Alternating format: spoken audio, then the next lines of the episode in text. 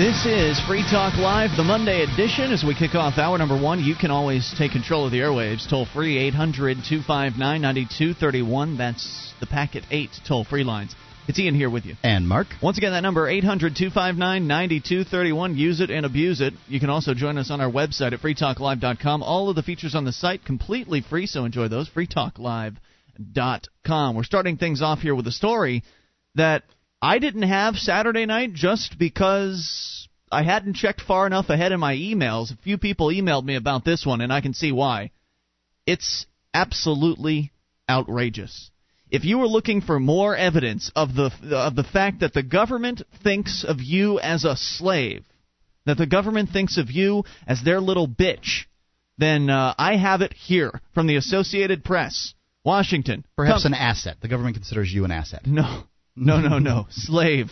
Uh, companies that help businesses track and search their emails and other electronic data are experiencing a surge of interest in the wake of federal rule changes that clarify requirements to produce such evidence in lawsuits. Roger Matus, chief executive of Concord based uh, Inboxer Incorporated, said Friday his company is getting at least five times as many inquiries as it did six months ago for software that can accelerate the search and retrieval of electronic information. Quote, companies used to be focused on how they store information. Now they're focusing on how to retrieve it. Why? Why this surge of new interest? Has just a new article been published on the internet that's just encouraging people to go out and buy some new software for their business? What do you think could possibly be behind this? Really great advertising? No. No. No. The new rules, which took effect Friday, require U.S. companies to keep better track of their employees' emails, instant messages, and other electronic documents in the events that the uh, in the event that companies are sued. Legal experts say, and this is apparently uh, I, what I saw before. Yes, the Supreme Court has ruled this. According to the court, they are part of amendments to federal rules governing civil, civil lit- litigation and were approved by the Supreme Court's administrative arm in April after a five year long review. Now, you know, it's ridiculous to me that companies companies. I don't know if this is, uh, you know, does it exempt companies of a certain size? Because I'm a company. I mean, I do business, right? I, I wonder Am I responsible for keeping all this crap in case? Well, I wonder if it's the only possibility that I get a, an employee at some point and uh, he wants he or she wants to sue. I'm I'm sort of thinking maybe it's only for corporations, but it doesn't spec. At least it hasn't specified that so far. They may just be saying companies in this It- news you know, article, but I was in, I've been incorporated in previous companies. Am I still required? I the thing is, is this is just it's ridiculous. I don't care if it's the biggest of companies. The fact that they have to keep emails and uh, you know electronic communications from months and years ago so that somebody can sue them so that somebody can have it as evidence that's just wrong According to the Supreme Court, companies and other parties involved in federal litigation must now produce electronically stored information as part of discovery, the process by which both sides share evidence before a trial. Federal and state courts have increasingly been requiring the production of such evidence in individual cases, and the new rules clarify that the data will be required in federal, under federal lawsuits. Under the new rules, an information technology company who, who routinely copies over a backup computer tape could be committing virtual shredding once a lawsuit has been filed, said a partner at the law firm. Companies still could routinely purge their archives if the data aren't relevant to cases companies have pending or expect to face, though specific sectors such as financial well, services. I don't know about that now. What do you mean? I think things may have changed for me. Um, this is regarding information on cases that they that are pending or they expect to uh, to face lawsuit on, uh, lawsuit on. This isn't just random storing of information. You know, just you have to store everything. They're not doing that. They're saying you can't destroy evidence in a case that's pending, and I don't think I have a problem with that. Well, the the way it came off initially was uh, that I- everybody had I to heard do that. this. I heard I heard that originally, and I heard that in the uh, when I saw it on uh, whatever lying cable news network I happened to be watching at the time. Um, I that was the way it was presented to me. But in this article, what it just said was um, you can't overwrite information on a case that's pending, and that's a whole different ball of wax as far Well, as I'm com- concerned. Company lawyers and information technology staff will have to work more closely together to ensure that routine erasing of backup data doesn't pose legal problems while also ensuring that lawyers know where their company's data are stored. The new rules make it more important for companies to know what electronic information they have and where, especially because of a provision that requires lawyers to provide information much earlier in a lawsuit before. Many large companies, quote, don't know what they have and are therefore unprepared when and if they are sued. Without a better sense of what data they have and where, some companies settle lawsuits in order to, to avoid the costs of electronic discovery, she said. Better organization of the data can lower that cost and enable companies to avoid settling. Uh, some companies have paid a steep price for failure to preserve electronic information. In one profile, high-profile case, a trader equities trader won a $29 million award in a federal gender discrimination suit. The presiding judge penalized the company for failing to recognize that missing emails would end up being relevant to future litigation. So I guess for other companies, this has turned into more of a suggestion than a uh, than a mandate. But nonetheless, it seems like they're going to get in a bit of trouble if maybe there is a lawsuit filed and they have already purged their files. And what would they do in that case? I would say that at that point the information's gone.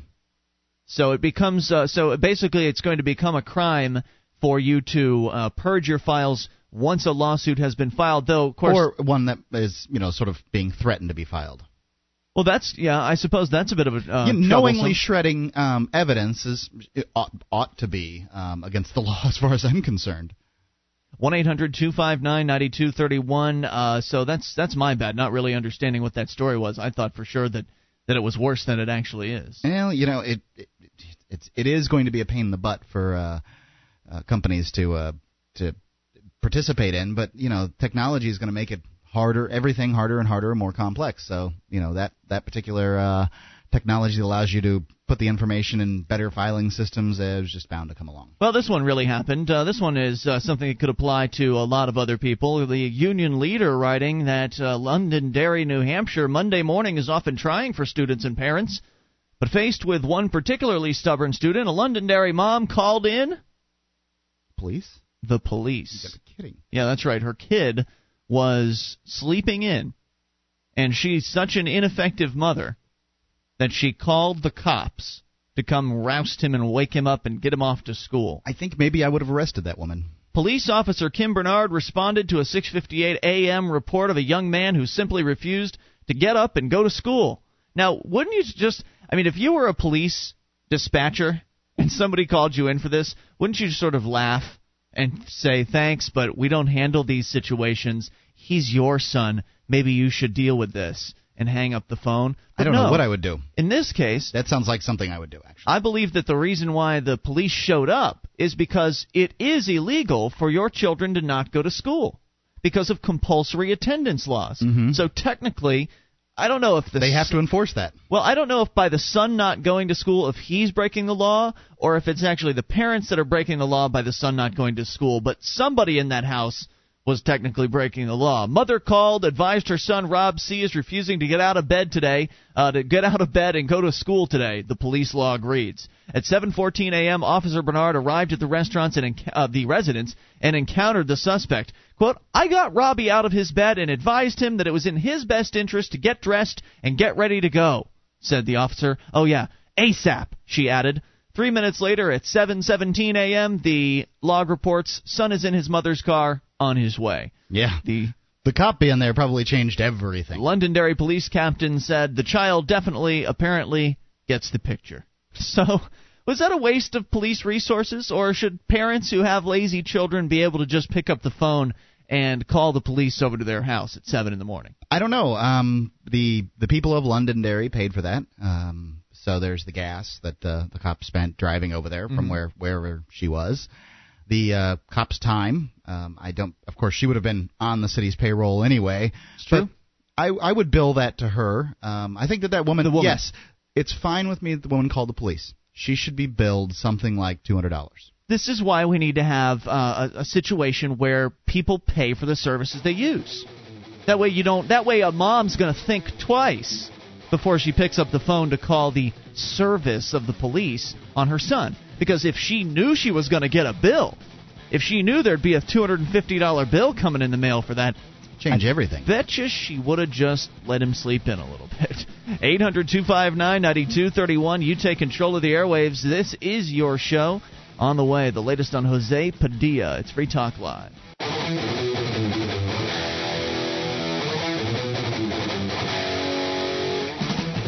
This is Free Talk Live, your show. You take control of the airwaves. The toll free number, 800 259 9231.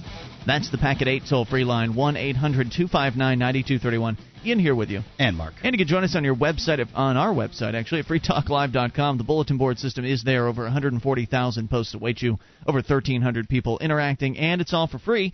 A lot of fun. BBS.freetalklive.com. And don't forget to register now for the New Hampshire Liberty Forum, attaining economic and personal freedoms in America's freest state. This three day event, February 23rd through the 25th, will be held convention style in historic Concord, with some of the program taking place in the State House. Register now at freestateproject.org slash Liberty Forum. That's freestateproject.org slash Liberty Forum. We've been following the case of Jose Padilla, or Padilla, as some like to call him. Like his family. Yeah. I just can't. I just can't handle that. Uh, well, I uh, was listening to Rush today, and he said the same. He, he called it Padilla. Well, he did both. Oh, did he? Yeah, he was like Padilla, Padilla, whatever. okay. Well, uh, we've been following his case for years on on Free Talk Live, and for good reason, because he is one of the few people that we can point to and say, "Hey, look, look how the government is. Look how your government, the American government, is treating this man."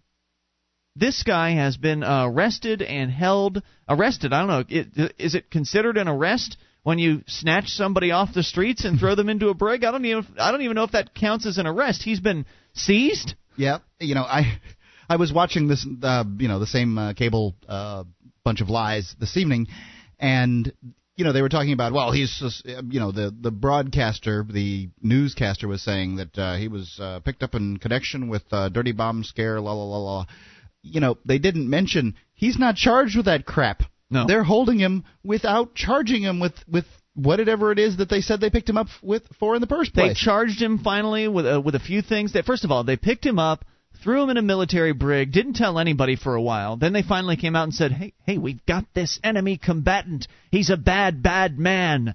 We're doing a great job. Yep, and yeah, patting themselves on the back. And then people started saying, well, "Who is this guy?" And people did their research. Some lawyers said, "Hey, we want to talk to him." Wait, what's that? He hasn't been allowed to speak with a lawyer? What country are we mm. living in? So that's why we've been following this case because yeah. it's outrageous. Now maybe Jose Padilla is a bad guy.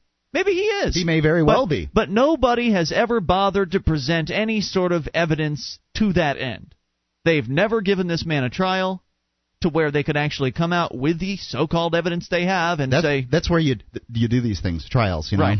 Um, so none of these things that normally happen with alleged criminals have happened with Jose Padilla. They've locked him in a military brig. They finally allowed him to see a lawyer after a few years of incarceration, illegal incarceration in my mind. But they believe it's legal. And then after he got to see a lawyer, then we fi- you know we find out well, more details. The Supreme Court made them charge him finally. Finally, yes, the Supreme Court said this is it. You need to either charge him or release him. So finally, they threw a couple charges at him, and as you pointed out, Mark, none of those charges had anything to do with uh, being a dirty bomber. They were just I, I don't have the charges in front of me, but they didn't have anything to do with the original allegations. They're sort of ambiguous sounding and, things. And since then, one of the charges, the most serious of the charges, has been dropped. So with that in mind, here's the latest on Jose Padilla. This is actually going to be a bit of a look into how they treat this man, which we've we had a little bit of that before on Free Talk Live, but now you've got more detail from Deborah Sontag at the New York Times. One spring day during his three and a half years as an enemy combatant, Jose Padilla br- experienced a break from the monotony of his so- solitary confinement in a bare cell in the brig at the Naval Weapons Station, Charleston, South Carolina.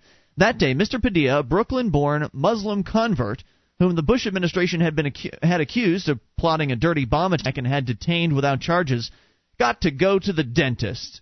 A naval official declared wow. to a camera, "Today is May 21st. Right now, we're ready to do a root canal treatment on Jose Padilla, our enemy combatant." I wonder why he needs a root canal. I wonder if his I wonder if they just didn't give him a toothbrush and toothpaste for so long that his teeth were rotting out of his mouth. That's probably the case. Several I, don't know if it is, but I'm just wondering. Um, they, you know, they've treated this guy so horribly and so inhumanely. I don't understand. They were walking when I saw him walking on the news. They had him in blinders, yep. like they were taking him to the freaking Bat Cave. Well, I mean, I don't understand. Several guards in camouflage and riot gear approached cell number 103. They unlocked a rectangular panel at the bottom on the door, and Mr. Padilla's bare feet slid through, eerily disembodied. As one guard held down a foot with his black boot, the others shackled Mr. Padilla's legs. His his hands were too good to hold the, the legs of this man. It You'd was more it- appropriate to hold his feet down with a boot. You'd think that he was a superhero. I mean, like he's going to be able to crush humans. I, Right. I mean, Riot gear. riot gear. I mean, they have to shackle him through the door. I mean, how I've seen video footage of them transferring murderers and and other violent uh, criminals, people who actually were violent in the I've past. seen them transferring murderers and violent criminals. They don't do this. Right. They don't do anything like this. You know, when they're putting shackles on these guys, when I've seen them putting shackles on uh, prisoners, they do it with the guy sitting in a chair. They just go, you know, lean down there, and put the shackles on him. Do you think these guards feel silly with their uh, with all this with this garb on? I mean, it just seems so totally un- unreasonable and and outrageous. this is unnecessary. It seems totally unnecessary to me. I mean, this this guy isn't superhuman. He, uh, you know, maybe he He's has, a street thug at best. you know, maybe he has nothing to lose because you've taken away everything that he had to lose. Yeah. But I don't see how a couple of guys with uh, 38s on their hips couldn't handle this kid. Next, his hands emerged through another hole to be manacled. Wordlessly, the guards pushing into his cell changed, uh, chained Mr. Padilla's cuffed hands to a metal belt. Briefly, his expressionless eyes met the camera before he lowered his head submissively in expectation of what came next. Noise blocking headphones over his ears and blacked out goggles over his eyes. What is the point of this? Are we completely desensitizing this man? Are we completely shutting him off? Uh, I mean, is this like torch? Is it a bad idea to let him see the sky when he goes outside? Yeah. What are they? I mean, wh- what's the point? This is torture, is he gonna- if you ask me. Is he going to like send up smoke, smoke, smoke signals to Al Qaeda, and they're Right. gonna they're gonna send in their crack team of uh, of, of Green Berets to break him out if he finds out where he is? I think I might be in the southeastern United States. yeah. What is? Then the guards, whose faces were hidden behind plastic visors, marched their masked, clanking prisoner down the hall to his root canal. The videotape of that trip to the dentist, which was recently released, Down Mr. the hall to the dentist. Yeah. They had to put put on blinders. They had to put blinders and noise blocking headphones to take him down the hall. They didn't take him out this. in a van someplace to court Right. where he might be able to identify where it is that he is. I think maybe this is what they're trying to do. Maybe which they're is trying to retarded because the news identifies where he is. He's The in the does? naval brig in South Carolina. Holy crap. The naval weapons station. then there's no point in this. This is torture. yeah, this is. It's, It's- it's total pointless. desensitization, Yeah. dehumanization. You can't see, you can't hear. Shuffle along with us down this corridor and say ah, so we can do some dental work on you. it's nuts. Which I just, you know, can you imagine how great the government dental work is in a prison? I you know, I'm I'm sure that's The, adequate. the prison Jose Padilla's in. I, I'm sure it's federal adequate. military brig. Mr. Padilla's lawyers reviewed the tape. Offers the it offers the first concrete glimpse inside the secretive military incarceration of an American citizen. That's another detail that I think is lost a lot Yeah. in his case. This guy is a citizen like you are. Whose detention without charges became a test case of President Bush's powers in the fight against terror. Still frames from the videotape posted in his electronic court file late Friday. More on the way. 800 259 9231. Does this outrage you, or are you happy that they're keeping this man in shackles and in blacked out garb? More's on the way. It's Free Talk Live. Our archives, website, and podcast will continue to stay free, but if you think other people deserve to hear this show, consider becoming a Free Talk Live amplifier for just $3 a month at amp.freetalklive.com. Help free some minds. Visit amp.freetalklive.com.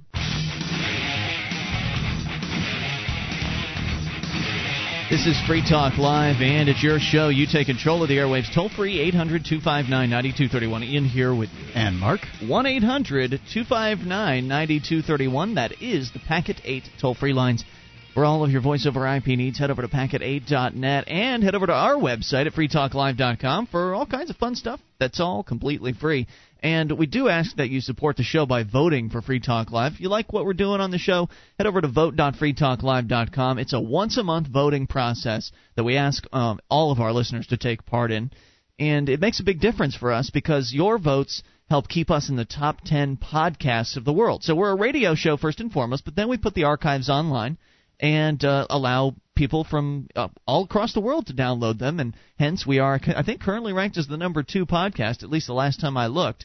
Uh, I, I remember it being number three. Yeah, we're ten- number three. Oh my goodness! the MuggleCast is uh, they're after those darn Harry Potter kids. it's a tenuous hold that we have up there on the top, and uh, we still need your vote to head over uh, to to possibly get back to number one. So head over to vote.freetalklive.com. It'll take you maybe less than a minute, and all you need is your email address, and that won't be sold, that won't be spammed, etc. So vote.freetalklive.com. Talking about Jose Padilla and a new video that has surfaced, sort of giving you a window to his world or what his world i mean the world inside his cell i suppose or just outside of it. This man hasn't had much of a world for the last three and a half four actually excuse me it's been over four years i think since they very first picked him up and threw him in the military brig. Essentially the videotape shows him taking a trip to the dentist in the exact same uh, basically the same military brig that he's being held in. For some reason they deem it appropriate to stop into his cell and shackle him and then black out his eyes and his ears. They've got essentially noise canceling headphones or or Weird. I don't know if you call them headphones. What's the point of that? Uh, they've got uh, blacked out goggles so he can't see. Uh, maybe the point is so he can't see who the guys are that are transferring him from place to place and chat him up or something like that. I mean, of course, later on in this article, it talks about how his behavior has been over the past four years, and there's not been one single incident of violence. You would think that the reason they're handcuffing him Yeah. and blacking him out is because He's Hannibal Lecter. He'll kill Right. you with a freaking paperclip. Right, he's a crazy man. But no, in fact, he's uh, described later on in this article as a piece of furniture. He just sits there. This guy's not dangerous at all. I bet his will to live has been sucked away. Well, indeed, to Mr. Padilla's lawyers, the pictures capture the, the dehumanization of their client during his military detention from mid 2002 until earlier this year, when the government changed his status from enemy combatant to criminal defendant and transferred him to the federal detention center in Miami. He now awaits a trial scheduled for late January. Today, with other documents filed late Friday, the images represent the latest and most aggressive sally by defense lawyers, who declared this fall that charges against Mr. Padilla should be dismissed for, quote, outrageous government conduct, and I absolutely agree, saying that he was mistreated and tortured during his years as an enemy combatant. Now, lawyers for Padilla, who's 36, and since he went in in 2002, that means he went in at uh, age 32. Can you imagine? Four years of your life, no trial, just being held. They suggest that he's unfit to stand trial. They argue he's been so damaged by his interrogations and prolonged isolation that he suffers post traumatic stress disorder and is unable to even assist in his own defense. His interrogators, they say, included, or his interrogations, they say, included hooding, stress positions, assaults, threats of imminent execution, and the administration of truth serums. They drugged him up. Yeah. A Pentagon spokesperson. like these truth serums, who cares what they? Who cares what they are? Just give it to him. Let's see if he talks. Spokesperson for the Pentagon, uh, Colonel Todd Vician, said Sunday that the military deputies, the military disputes Mr. Padilla's accusations of mistreatment, and in court papers, prosecutors deny, quote, in the strongest terms, the accusations of torture and say that Padilla's conditions of confinement were humane and designed to ensure his safety and security. They're looking out for him, Mark. His basic needs were met in a conscientious manner, including halal, which is a Muslim acceptable food, clothing, sleep, and daily medical assessment, as well as treatment when necessary, the government stated. Well, I mean, this is Club Med, Mark. I mean, why, why yeah, it's are we very so nice. upset? I, I, we, I'm sure that there's, uh, you know, they they play those that that stuff that they play really loud so he can't get any sleep. It's probably uh, sounds of surf slapping against the shore. While in the brig, Girls playing volleyball on the beach. While in the brig, Padilla never reported any abusive treatment to the staff or medical personnel. In the brig, Mr. Padilla was denied access to counsel for 21 months. Andrew Patel, one of his lawyers, said his isolation was not only severe but compounded by material and sensory deprivations. In an affidavit filed on Friday, he alleged that Padilla was held alone in a 10-wing cell, excuse me, 10-cell wing of the brig, and that he had little human contact other than when his uh, with his interrogators. That his cell was electronically monitored, his meals were passed to him through a slot in the door, that windows were blackened, and that there was no clock or calendar and that he slept on a steel platform after a foam mattress was taken from him, along with his copy of the Koran, as part of the so called interrogation plan. Oh, yeah, this is really humane. Blackening out the windows. No way to sense whether time is passing. If No I were him, I would have converted to Christianity within the first week. What? So you could get a Bible to read? Is that what you're saying? No, so they'd leave me alone. I don't think that would have fooled them, Mark. You don't think so? No. No, I think it would have. I think it would have helped. These sadistic sicko guards, no, I don't think that would have helped very much at all. This is absolutely desensitization, dehumanization, and to suggest that his treatment was was appropriate, to suggest No. his treatment was humane, designed to ensure his safety and security. Well, yeah, he might have been safe and secure, but that uh, let me you know read a book or something like that. You, you can't even look out of the cell. You can't even see sunlight. You don't know if you've been in there for you know i guess you could count the meals that you were given. That might be the only way to figure out how time was passing. I if, if you know they were willing to uh, keep him from sleeping, they might have been will, willing to make him not, you know, miss a few meals. true they might have only been giving him one every day they i mean he wouldn't have been able to keep track of the time so he wouldn't have been able to say hey you skipped a meal today Oh, I'm sure he'd have known. Mr. Padilla's situation as an American declared an enemy combatant and held without charges by the U.S. government was extraordinary, and the conditions of his detention appear to have been us unprecedented in the military justice system, even. Philip Cave, a former judge advocate general for the Navy and now lawyer specializing in military law, said, quote, There's nothing comparable in terms of severity of confinement in terms of how Padilla was held, especially considering this was pre-trial confinement. Right. He hasn't been convicted of anything. Right. Now, you could compare his uh, holding maybe to being isolated in maximum security at a prison, perhaps. No, maybe. you can't. I've never heard of anything like this. The only time I've ever heard of anything like this is Hannibal Lecter. That's Hollywood. That's it. Yeah. Ali Al Marri, a Qatari and Saudi dual citizen and the only enemy combatant currently detained in the United States, at least that we know of, has made similar claims of isolation and deprivation at the brig in South Carolina. The Pentagon spokesperson, Mr. Vician, said Sunday that he couldn't comment on the methods used to escort Mr. Padilla to the dentist. Blackened goggles and earphones are rarely employed in internal prison transports in the United States, but riot gear is sometimes used for violent prisoners, of which this guy was not. And the guy's not even commenting. So they bothered to take the, the they bothered to take the time to say, well, it's been conscientious. His basic needs have been met, his confinement humane, but we can't talk about why we used blackened goggles and earphones. Why not? I mean, if it's such a good reason, maybe you could explain to us. I mean, there must be a reason behind it. They don't have to explain it to you, Ian. Why? Because they're not accountable? They're not accountable to you. They're, uh, they're apparently not accountable to the Constitution, the supreme law of the land. Apparently not. The, you know, concepts like common law and and uh, being able to face your accuser and being charged with a crime bef- without when you're being held. Padilla, uh, one of Padilla's lawyers said, however, that Padilla was completely docile as a prisoner. There was not one disciplinary uh, disciplinary problem with Jose ever, not one citation, not one act of disobedience. In his affidavit, he said, I was told by members of the brig staff that Mr. Padilla's temperament was so docile and inactive that his behavior was like that of, quote, a piece of furniture, unquote.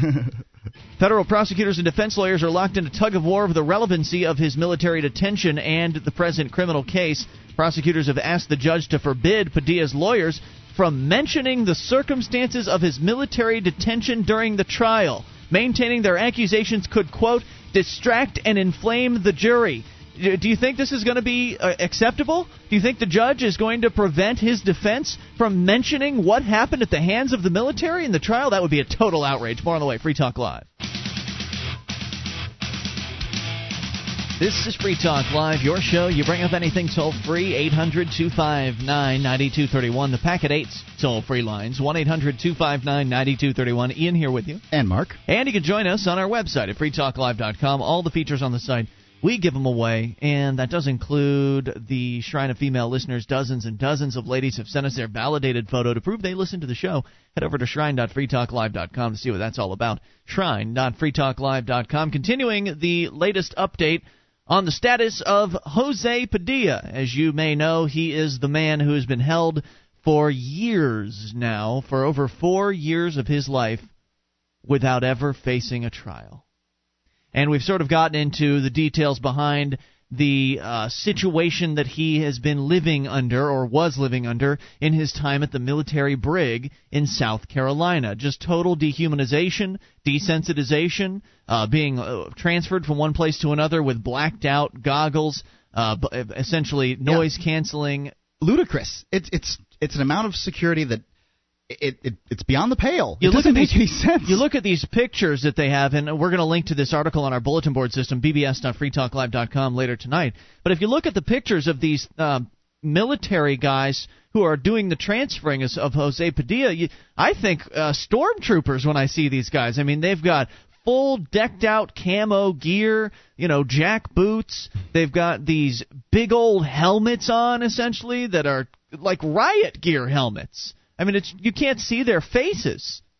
It's just so crazy what's going on with this guy. It's it's what Hollywood would do, and I mean, it, I don't understand it. it. Hollywood would make the police look like this, you know, yeah. um, faceless automatons. That's um, exactly what they look like. Hollywood you gotta wonder. would make this ludicrous thing like ear, you know, noise canceling headphones and blacked out goggles, because I mean. You, you would think that this guy was Kwai Chang Caine or something. I mean, like he could kick holes in concrete walls. You can't let him know where he is. He'll pat- telepathically communicate with Al Qaeda, and they'll send in the, you know an army of Al Qaeda guys to get him. Uh, apparently, he's not Kwai Chang Caine. He's uh, completely docile. He was described as a piece of furniture. He does nothing. Uh, he's not even disobedient in the jail. There have been no reports of anything like that. And I find this the most outrageous part of this whole update is that federal prosecutors who now the federal prison authorities were saying earlier, "Oh, his treatment was humane. It's been fine. There's been Muslim food fed to him and it's just been great." Even though the windows have been blacked out, he's had no idea what time or day it has been. For all he knows, he's been in there for a year and a half. Although I'm sure his lawyers have told him otherwise at this point. But they completely um, desensitized him from the passage of time, amongst other things, hooding and torturing and uh, and just abuse at the hands of his uh, interrogators. And so the prison officials are saying, oh, no big deal. This is Club Med. But the federal prosecutors have asked the judge in his case, which is going to be supposedly going to court in January, to forbid his lawyers from mentioning the circumstances of his military detention during the trial, maintaining that the accusations could, quote, distract and inflame the jury. You think? Do you think that uh, average Americans, even the ones that are afraid of the terrorists, might get a little angry of the fact that they were treating this guy in the fashion they were? You think? Obviously, federal prosecutors think, and they're going to try and get that information banned from the courtroom. But defense lawyers say it's unconscionable to ignore Mr. Padilla's military detention because, among other reasons, it altered him in a way that will impinge on his trial. Dr. Uh, Dr. Angela Hegarty, director of the forensic, forensic psychiatry at Creedmoor Psychiatric Center in Queens, who examined Padilla for a total of 22 hours this year, said in an affidavit filed Friday that he, quote, lacks the capacity to assist in his own defense. He's, He's a vegetable. up. It is my opinion that as the result of his experiences during his detention and interrogation, Mr. Padilla does not appreciate the nature and consequences of the proceedings, uh, proceedings against him, is unable to render assistance to counsel, and has impairments in reasoning as the result of a mental illness, i.e., post traumatic stress disorder complicated by the neuropsychiatric effects of prolonged isolation.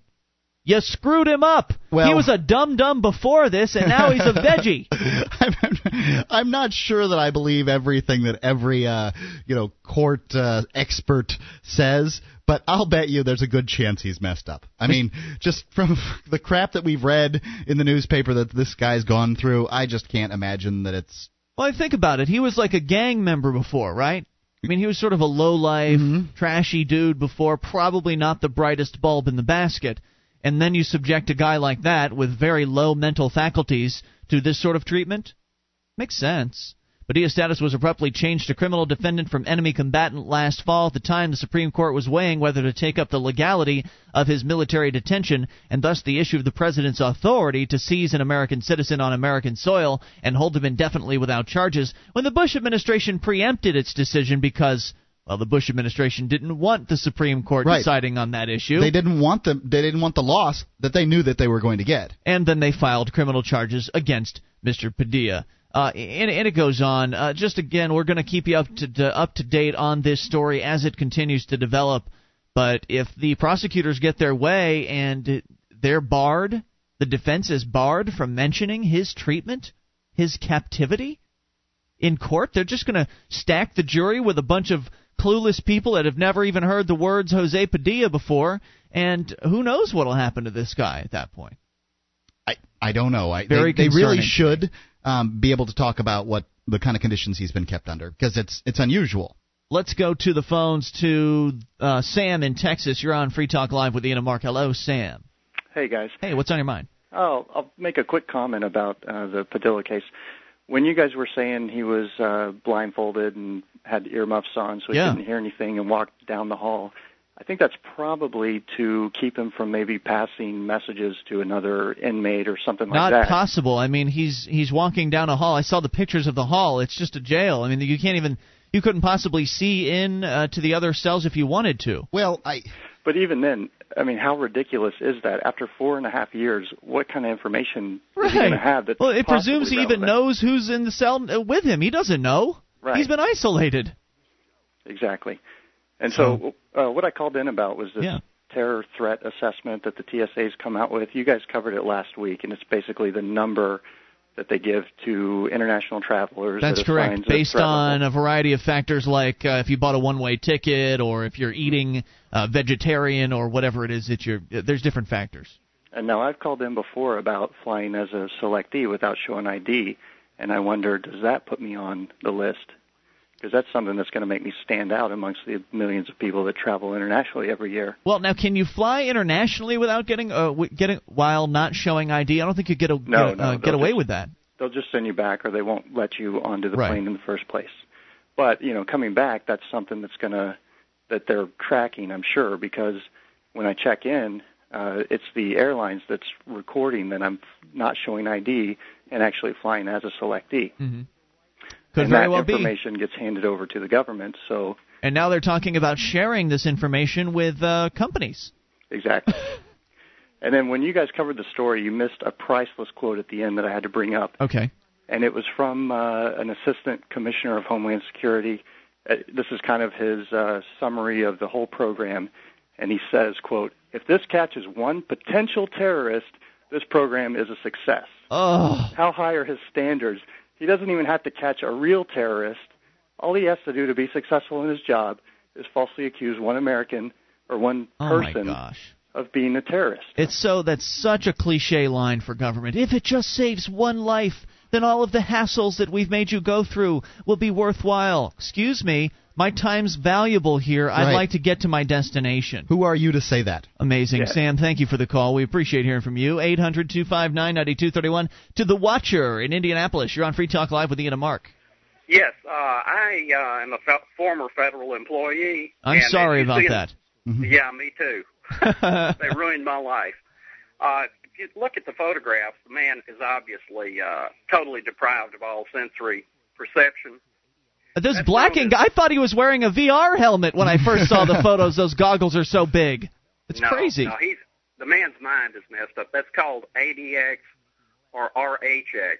Uh, or I'm sorry, ADX or NHX. What's no that mean? Human contact.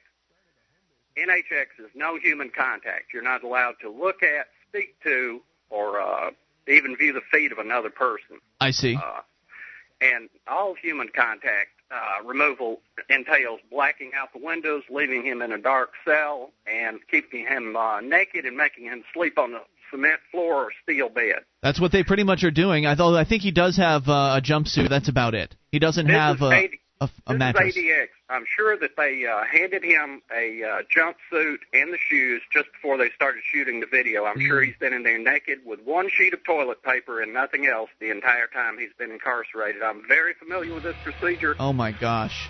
You use it to uh, to torture people into saying whatever you want them to say. And that's what they've been doing. His only human contact has with been uh, has been with his torturers and his the, in- interrogators. the intel agencies and the military and uh, the federal prisons use it regularly. Outrageous. The Watcher, keep us informed. Thank you for the call. We appreciate it. Hour two's on the way. You take control of the airwaves. Coming up, laws versus laws. It's Free Talk Live. Would you like to help others find Free Talk Live? You can help us advertise, market, and promote the show at amp.freetalklive.com. Consider becoming a Free Talk Live amplifier now for $3 a month and get some cool bonuses at amp.freetalklive.com. This is Free Talk Live, your show. You take control. Toll free 800 259 9231, the Packet 8 toll free lines. As we kick off hour two, it's Ian here with you. And Mark? 1 800 259 9231. Bring up anything. That's why we call it Free Talk Live. Uh, let's go to laws versus laws to start things out here uh, this hour. Mark, what, are you, what is that all about? Well, it's a uh, it's an email that I got from uh, Mr. Reinke. Okay. Perhaps you guys could help redefine the language. That's giving us a lot of credit, as though we're going to redefine the entire language. Hmm. I see the law of gravity as having more gravitas than the uh, federal law, federal, state, and local laws.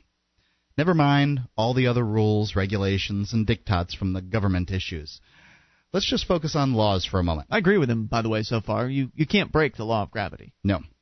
I like the law of gravity and its many cousins, like the law of supply and demand or the law of conservation of momentum. They are universally fair and non discriminatory.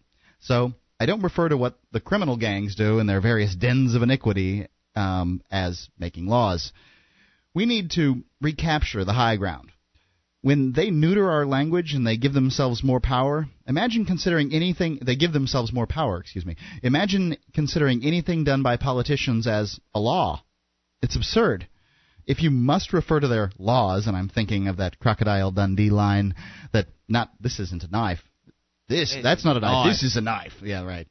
Uh, by Crikey. And then he, uh, would also we would also also preface it with uh, federal law, state law, or weenie law, or whatever. So if you're going to say their laws, you should say federal law or state law or that kind of thing. Hmm, I see. Government law, I suppose. And some um, diminu- uh, diminutive to differentiate it from the big, hairy, natural laws.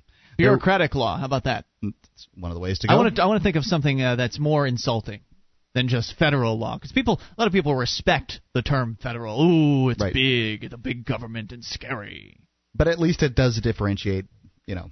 from one- natural law yes Sure. sure Their weak, lame efforts to uh, make laws should be called something like lawlets, wannabe laws. Or, I like lawlets. That's great. uh, pathetic attempts at a law. But you know, the the lawlets is kind of like uh, using a term like Congress critters. You know, it, Yeah. it takes a little bit of explanation. And it's not as it's not funny to everybody. It can it can confuse the situation Mm-hmm. than rather than uh, adding to it. And so, P.S. Remember, when we get people laughing at them, their influence and power shrinks. Look how fast the cell phone tax disappeared. It was almost overnight when the media picked up on it that um, and the people were calling it the Spanish-American War tax. Just like the Wizard of Oz, they can't help themselves but be laughed at because we will see how pathetic they are. Hmm. Best wishes from behind the lines of the People's Republic of New Jersey, um, Mr. Reinke.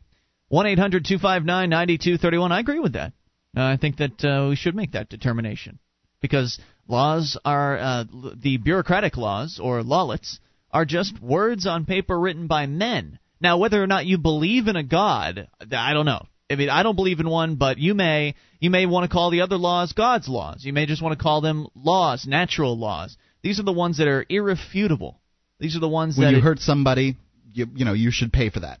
Right. Um, also, if you uh, it, the law of gravity, I mean, there's just there's no getting around that. No, there certainly isn't. Even when you're in space and it appears you're weightless, you are still not getting around the law of gravity. It's still in effect. Mm-hmm. Um, you know, all kinds. The laws of economic supply and demand, as he pointed out. Also, it doesn't matter how many lawlets the government passes, how many bureaucratic laws they pass about controlling drugs, for instance. The law and supply of demand uh, and demand will override it every single time, and it doesn't appear to uh, to matter to them. It, it they can slow down the law of supply and demand, but they can't stop it. One eight hundred two five nine ninety two thirty one. Now, Toll free. Today I was uh, I was out giving blood. Uh, the uh, the crappy little town that I live in, so small they don't even have a blood bank. So I had to go the once a month trip to the St. Bernard's Church to uh, give blood, and we are all down in the basement, and there's uh, you know 150 uh, Keeniacs in there wanting so badly to give blood, and um, I thought it was funny because the gal who uh, was asking the questions clearly caught up in her little rules, and uh, she asked she asked me, uh, well, you didn't fill out the section on the survey um, as to your uh, race and uh, ethnicity. And I said, that's because I don't fill out the section on surveys. Does that matter when it comes to blood? I mean, is it really blood type that's the issue? She, um, I think that she wanted it to be. Well, here's here's what I think happened. So she asked me, you know, I and I said I'm, I'm not going to fill that out. And she said, well, we can't take your blood without you filling out the, the, the survey. And I said, well, I'll see you later. And I grabbed my stuff, you know, like I, I did that, did the the takeaway clothes. She's like, whoa, hold it. No, she did, she didn't go like whoa Yeah. or anything. She's like, well, I well, wait a minute. I think what happened because basically she asked me some stuff about it. And I'm like, I think it's wrong to ask that question. I don't think there should be any, um, you know, information take, taken based off that. She said that it had to do with the blood and la la la. I'm not 100% sure this is true, and I've given blood gallons of blood Without without, ever giving in. this information Right. out previously. I don't think that they actually include that. I mean, I'm not a blood expert, but I don't think there's a difference between type O for a black man or type O for a white man. Blood's blood, right? It um, there's probably some difference in the RH factors, is what uh, um, you know she was she was indicating.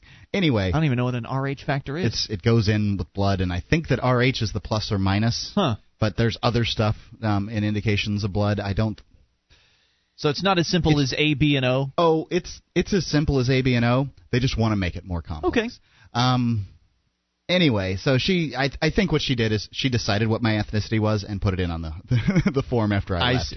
Because she wanted that pint of blood because a pint of blood's I don't know what it's worth, but I'm guessing in the, in the range of like 250 bucks. If you're the one on the operating table, it's worth a lot. Yeah, and you know they can sell it at whatever they want. They pretty much got the monopoly there, and you know somebody's insurance paying for it, so it doesn't really matter. You, you know, I mean, nobody's paying for their operation with their uh, American Express card. That's just rarely done. It's true. Yeah. 800 259 9231. You take control of the airwaves. And since we're talking about health, what about seatbelts? Maybe they're a little bit riskier than you thought, according to Time Magazine. If there's one thing that we know about our risky world, it's that seatbelts save lives, right? And they do, of course. But reality, as usual, is messier and more complicated than that. John Adams, risk expert and emeritus professor of geography at University of College, uh, University College of London, was an early skeptic of the seatbelt safety mantra. Adams first began to look at the numbers more than 25 years ago. What he found was that, contrary to conventional wisdom, mandating the use of seatbelts in 18 countries resulted in either no change or actually a net increase in road accident deaths. That's amazing to me. I don't. I, I don't believe this. I would have thought that the seatbelt law was. Was I, a I- good one, right? I do believe that this. No, no, I don't believe it's good. I believe it was effective.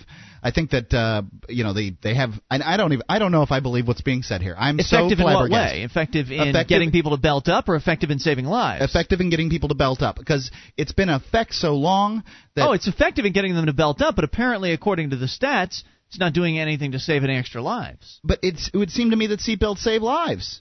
He's been looking at the numbers. How can that be? Adams' interpretation of the data rests on the no- uh, notion of risk compensation. The idea that individuals tend to adjust their behavior in response to what they perceive of as changes in the level of risk. Come on. Now, this is going to jump back into. Now, you say, come on, Mark, but you take the European city studies uh, pretty seriously when we talk about getting rid of road signage and things like that. This is that same category. We talked recently about. But are you telling me that I drive like a madman when I when I put my seatbelt on? No, I don't think we're saying it's like a madman, but there is a slight, perhaps subconscious change in how you assess your situation. Imagine, explains Adams, a driver negotiating a curve in the road. Let's make him a young male. He's going to be influenced by his perceptions both of the risks and rewards of driving a car. The considerations could get uh, could include getting work or meeting a friend for dinner on time, impressing a companion with his driving skills, bolstering his image of himself as an accomplished driver. They could also include his concern for his own safety and desire to live to a ripe old age, his feelings of responsibility for a toddler with him in the car seat, the cost of bringing a banging up his shiny new car, or losing his license. Nor will these possibilities concer- uh, possible concerns exist in a vacuum. He'll be taking into account the weather and the condition of the road, the amount of traffic, and the, uh, the capabilities of the car he's driving. But crucially, says Adams, this driver will also be adjusting his behavior in response to what he perceives are changes in risks. If he's wearing a seatbelt and his car has front and side airbags and anti-skid brakes to boot, he might just turn uh, he might just turn uh, take that turn a bit more daringly.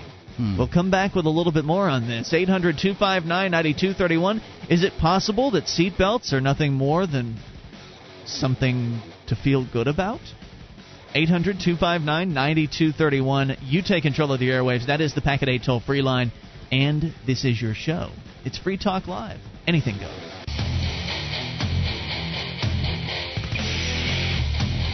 This is Free Talk Live. You can take control of the airwaves. Bring up whatever you want. Toll free 800 259 9231 on this Monday edition. It's Ian here with you. And Mark? That's the packet toll free line 1 800 259 9231. You can join us on our website at freetalklive.com.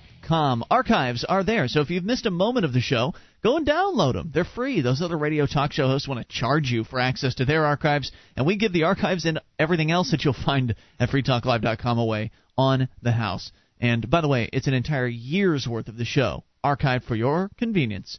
Front page, freetalklive.com. And Free Talk Live is brought to you by the Free State Project's First 1000 Pledge. Are you just going to talk about freedom, or are you going to start living it now? Learn how the First 1000 Pledge can make it happen today at freestateproject.org. That is freestateproject.org. As it stands, the First 1000 update, I guess, there's we still need about 400 more signatures. Under 400, it's about 379, I guess, more signatures between now and the end of the year.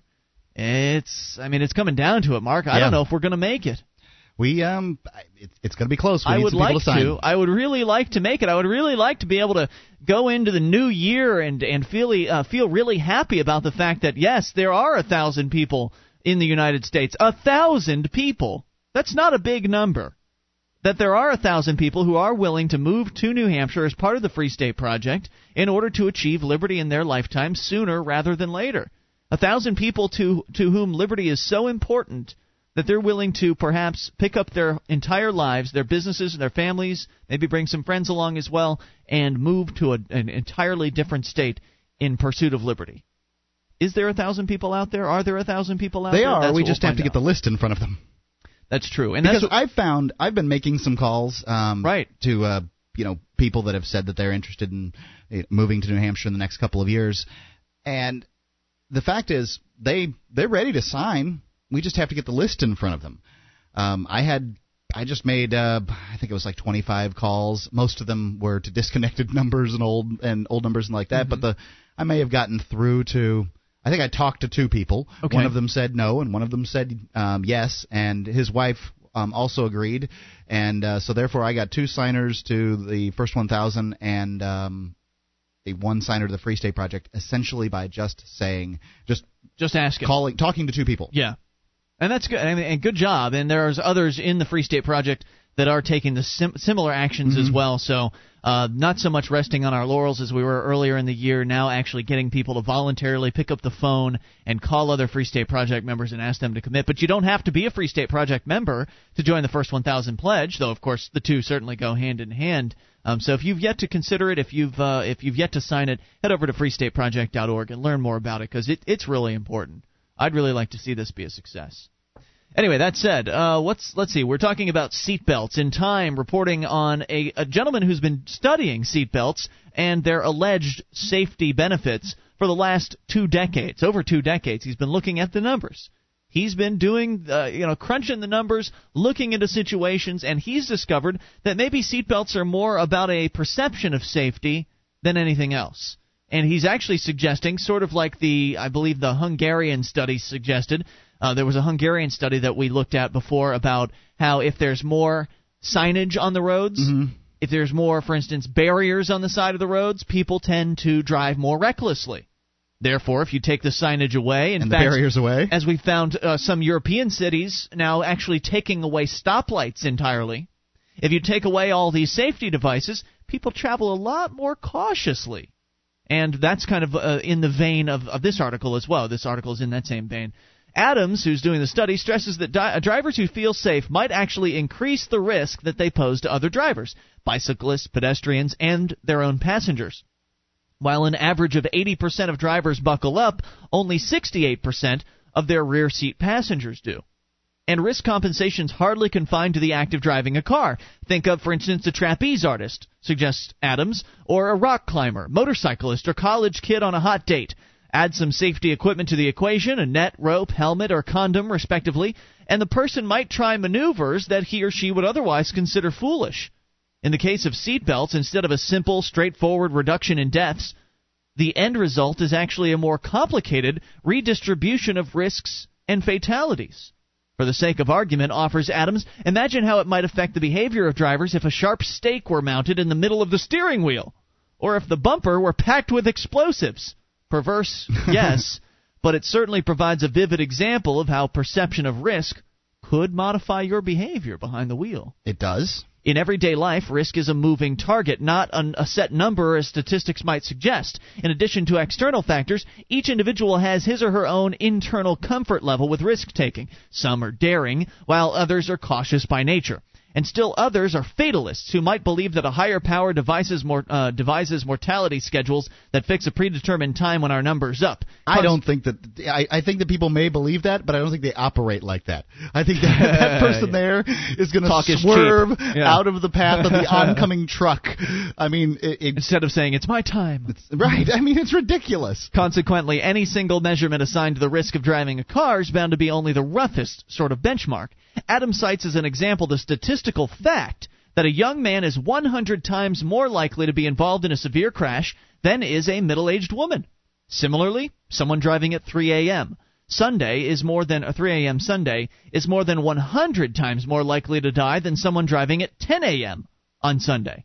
Someone with a personality disorder is 10 times more likely to die. And let's say he's also drunk tally up all See, these and factors. they don't even know you personality disorder. You don't even drive that much. tally up all these. What is my personality disorder? I don't know, but it's it's deep and it's uh, invasive. Tally up all these factors and consider them independently, says Adams, and you could arrive at a statistical prediction that a disturbed, drunken young man driving in the middle of the night is 2.7 million times more likely to be involved in a serious accident than would a sober middle aged woman driving to church seven hours later. The bottom line is that risk doesn't exist in a vacuum, and that there are a host of factors that come into play, including the rewards of risk, whether they're financial, physical, or emotional. It is this very human context in which risk is, uh, exists that is key, says Adams, who titled one of his recent blogs, What Kills You Matters, Not Numbers. Our reactions to risk very much depend on the degree to which it is voluntary, like scuba diving, or maybe jumping out of an airplane. Like, I'm not going to do that. No?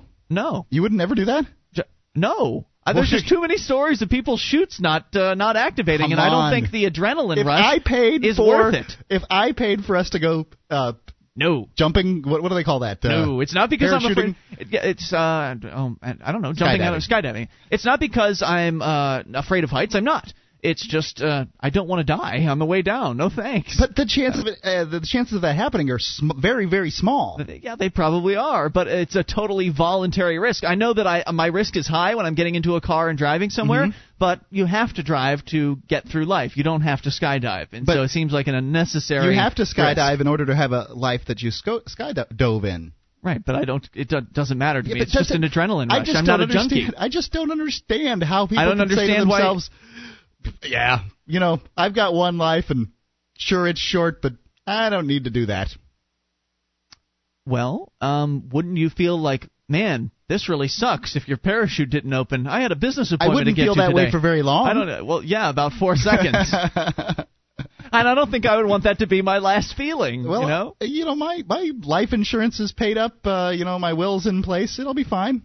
Well, anyway, let's continue. If you want to comment on skydiving and taking other risks, uh, uh, doing other risky events like that, 800 259 9231. So the risk, uh, our reactions to risk depend on the degree to which it is voluntary, unavoidable, like public transit, or imposed, air quality. The degree to which we feel we're in control, driving, or at the mercy of others, like plane travel. And the degree to which the source of possible danger is, is benign, doctor's orders, indifferent, nature, or malign, murder and terrorism. We make dozens of risk calculations daily, but you can book odds that most of them are so automatic or visceral that we barely notice them. So, are seatbelts really just more about a perception of safety than anything else? It's so hard to imagine. And this man has crunched the numbers, and I Yeah. presume I presume that looking at New Hampshire might have been uh, something that he did. I bet that I, I mean I wonder. He says that 80% of drivers. Hey, we missed the break. All right, we'll be back. With your help, we can spread the message of liberty around the world. Consider becoming a Free Talk Live amplifier for just three dollars a month now at amp.freetalklive.com. If you can't afford it, keep enjoying us for free. If you can spare the three, visit amp.freetalklive.com.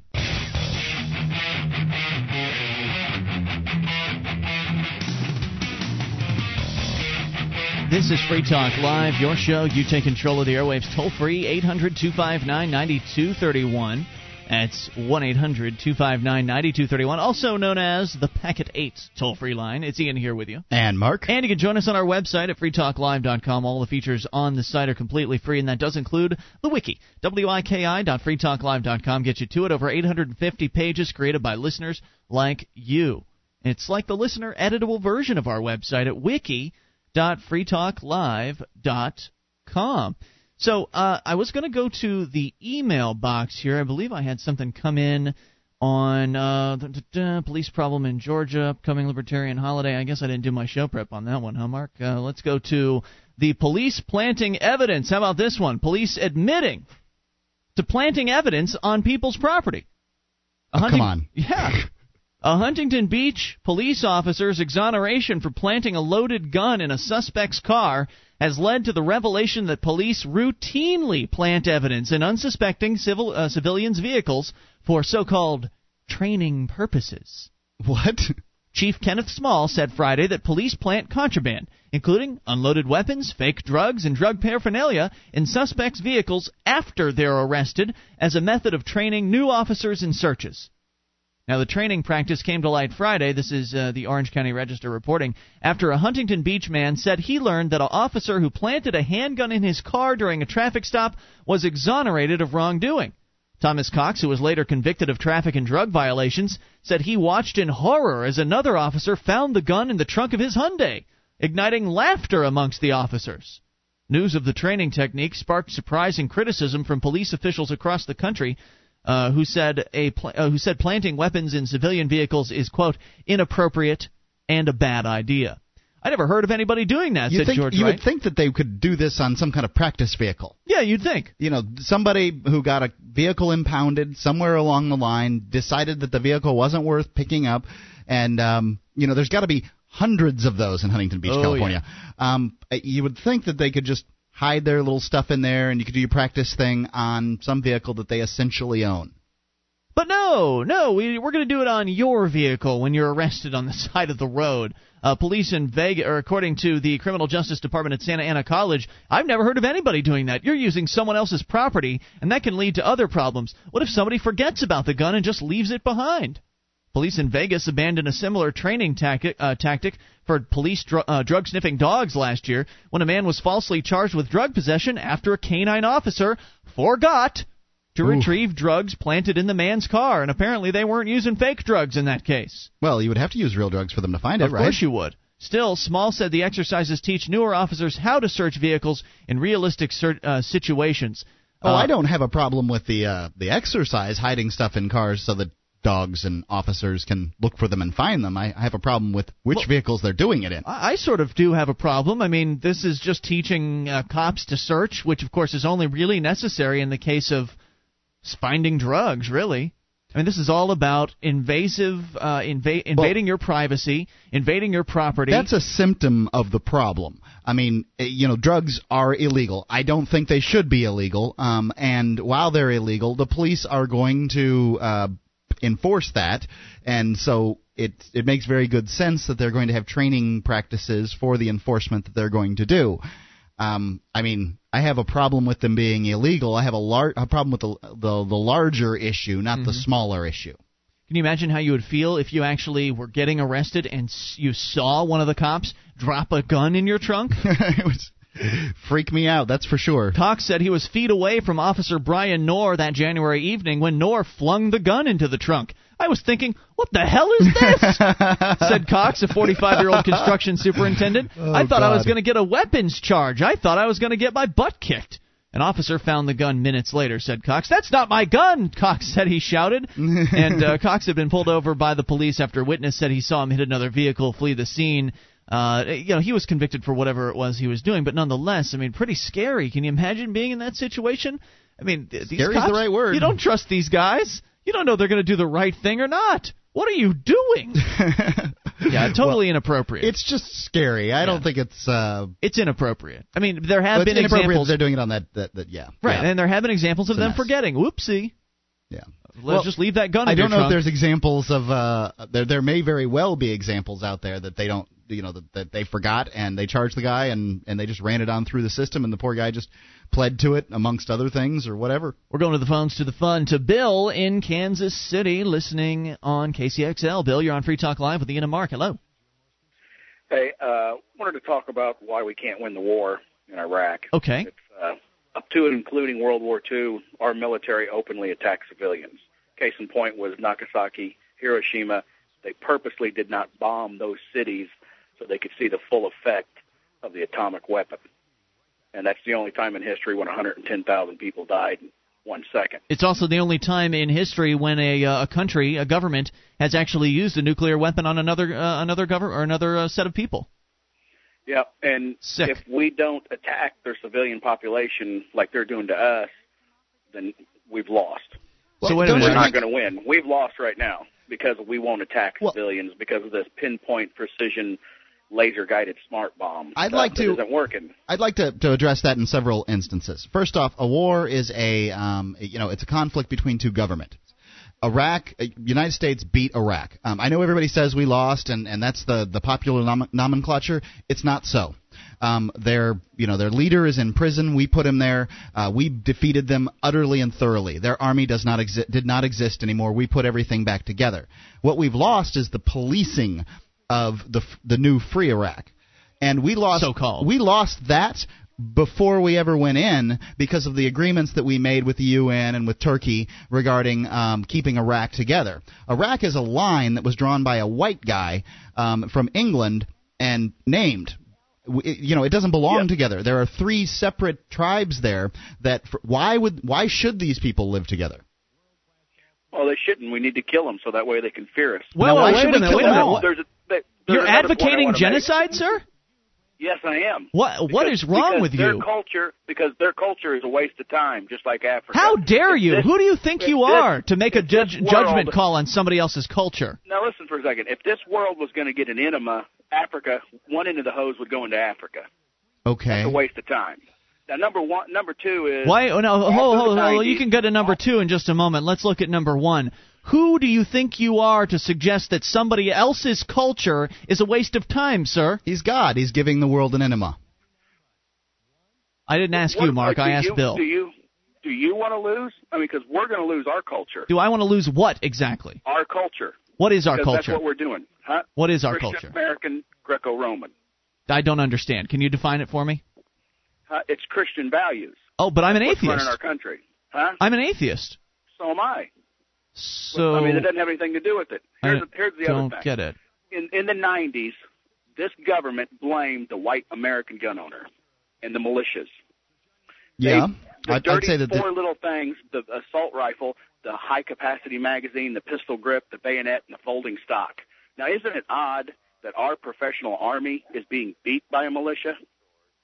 I don't No think it's wants to talk odd at all. I don't think it's odd. I mean, We're you're looking at defense versus militia. offense. You're looking at defense versus offense. I don't think it's odd that a militia would have a better chances of success because they're decentralized. The U.S. government military, even though they're the biggest and most powerful military in the world, is still an inefficient, slow, stupid bureaucracy, just like the post office is. You know, they can drop bombs here and there, but they don't do it very well. We, you know, what would be the best thing in this planet to happen? Mecca, Medina, and Israel to be new. No, sir. No, no, no, no. No, you're wrong. The best thing to happen, the best thing to happen. What are you talking about? Jesus is going to come back. You just said you were an I'm atheist. When after Jerusalem is destroyed, Jesus won't come back, and then about ten years, the religious leaders will go, hmm, maybe we should move on. No, I, think the best thing that I would happen. it's really Cities sad that you're willing to sacrifice all those people's lives for your little plan of not bringing Jesus back. They're going to when they release smallpox over here. What are they going to do to us? Who's they? Who's they, and where are they going to get smallpox from? Who's they? Who have we been talking about? I don't know. that I don't know. We've been talking about the government, but if you'll hang on, I'll bring you back because you're a crazy loon. 800 259 9231. Talking about wiping out an entire uh, population of people to fit your personal agenda. Now, the best thing to happen to the world would be for all of the people that are running government to keel over and die tomorrow morning. Oh, that would be wonderful. More's on the way. You take control. It's Free Talk Live. This is Free Talk Live, your show. You take control, 800 259 9231. And if you're really crazy, we'll hold you over a break just so we can talk to you some more. But unfortunately, uh, that guy, he hung up. Well, it's the best way because, um, you know, he would have gone off and said, "You cut me off. You didn't give me a chance to talk." and uh, so this way, you know, he had the opportunity to come back, and he didn't. 800 259 9231. Bring up whatever you want. You can also join us on our website at freetalklive.com. All the features on the site are completely free. We ask that you support the show on a voluntary basis by buying some stuff. First of all, you can buy Free Talk Live stuff like t shirts and hats and that sort of thing at store.freetalklive.com. That's store.freetalklive.com. And then for everything else you might possibly need to buy in life, from books to DVDs to office products to furniture, baby stuff, accessories, clothing, you name it, they sell it at amazon.freetalklive.com. That's amazon.freetalklive.com. Tis the holiday shopping season, Mark, and that means that you've got probably a list of stuff that people want you to buy for them. Right. You're going to buy it somewhere. Why not do it online? You don't have to leave the house. You don't have to go and uh, brave the shopping malls and the lines and the cashiers and the ornery customers. You just stay home, order it all at amazon.freetalklive.com. And for all those people that you don't know what to get, gift cards. Amazon.freetalklive.com. Great way to support the show because a percentage of your purchase helps Free Talk Live when you shop through Amazon.freetalklive.com. You know, just a couple points. Even though that uh, gentleman who called in, I don't know if I, I don't know if I should even grace him with that term. That dude who called in a moment ago. Oh, hey, he's back, Bill. You're uh, back on Free Talk Live. You're so brave to to join us again here on on Free Talk Live. Now, Bill, uh, calling from Kansas City, KCXL listener. You were saying that uh, do we want to win in Iraq? Uh, you're talking about how you believe that the only way to win, so called, is to exterminate the entire population of basically the Middle East, but specifically Iraq. And I'm just wondering what ex- Africa was tossed tossed in there too. what exactly yeah you did want to kill africans as well what exactly would i win as an individual if uh, we exterminated those, uh, those people Well, first of all, I didn't say kill the whole entire Middle East, and I did not say kill the whole continent of Africa. So who, do Who you want, do you wanna who kill? want to kill? I, well, if you'd let me talk, I'd say it. I want to kill the civilians that are supporting these militia groups. But i if with a nuclear weapon, you're going to kill the civilians that aren't supporting them too. Yeah, you will. That's So you do wanna kill everybody. And That's the only reason we got under control of the uh, people that thought they had a god emperor. Well, I, I have We a problem with what we did in Japan too, and, and I could address what that we're if you'd like. Here is we're still trying to figure out a nice way to cut our enemies' throats, and that's where we're messing up. I don't think they're my enemy.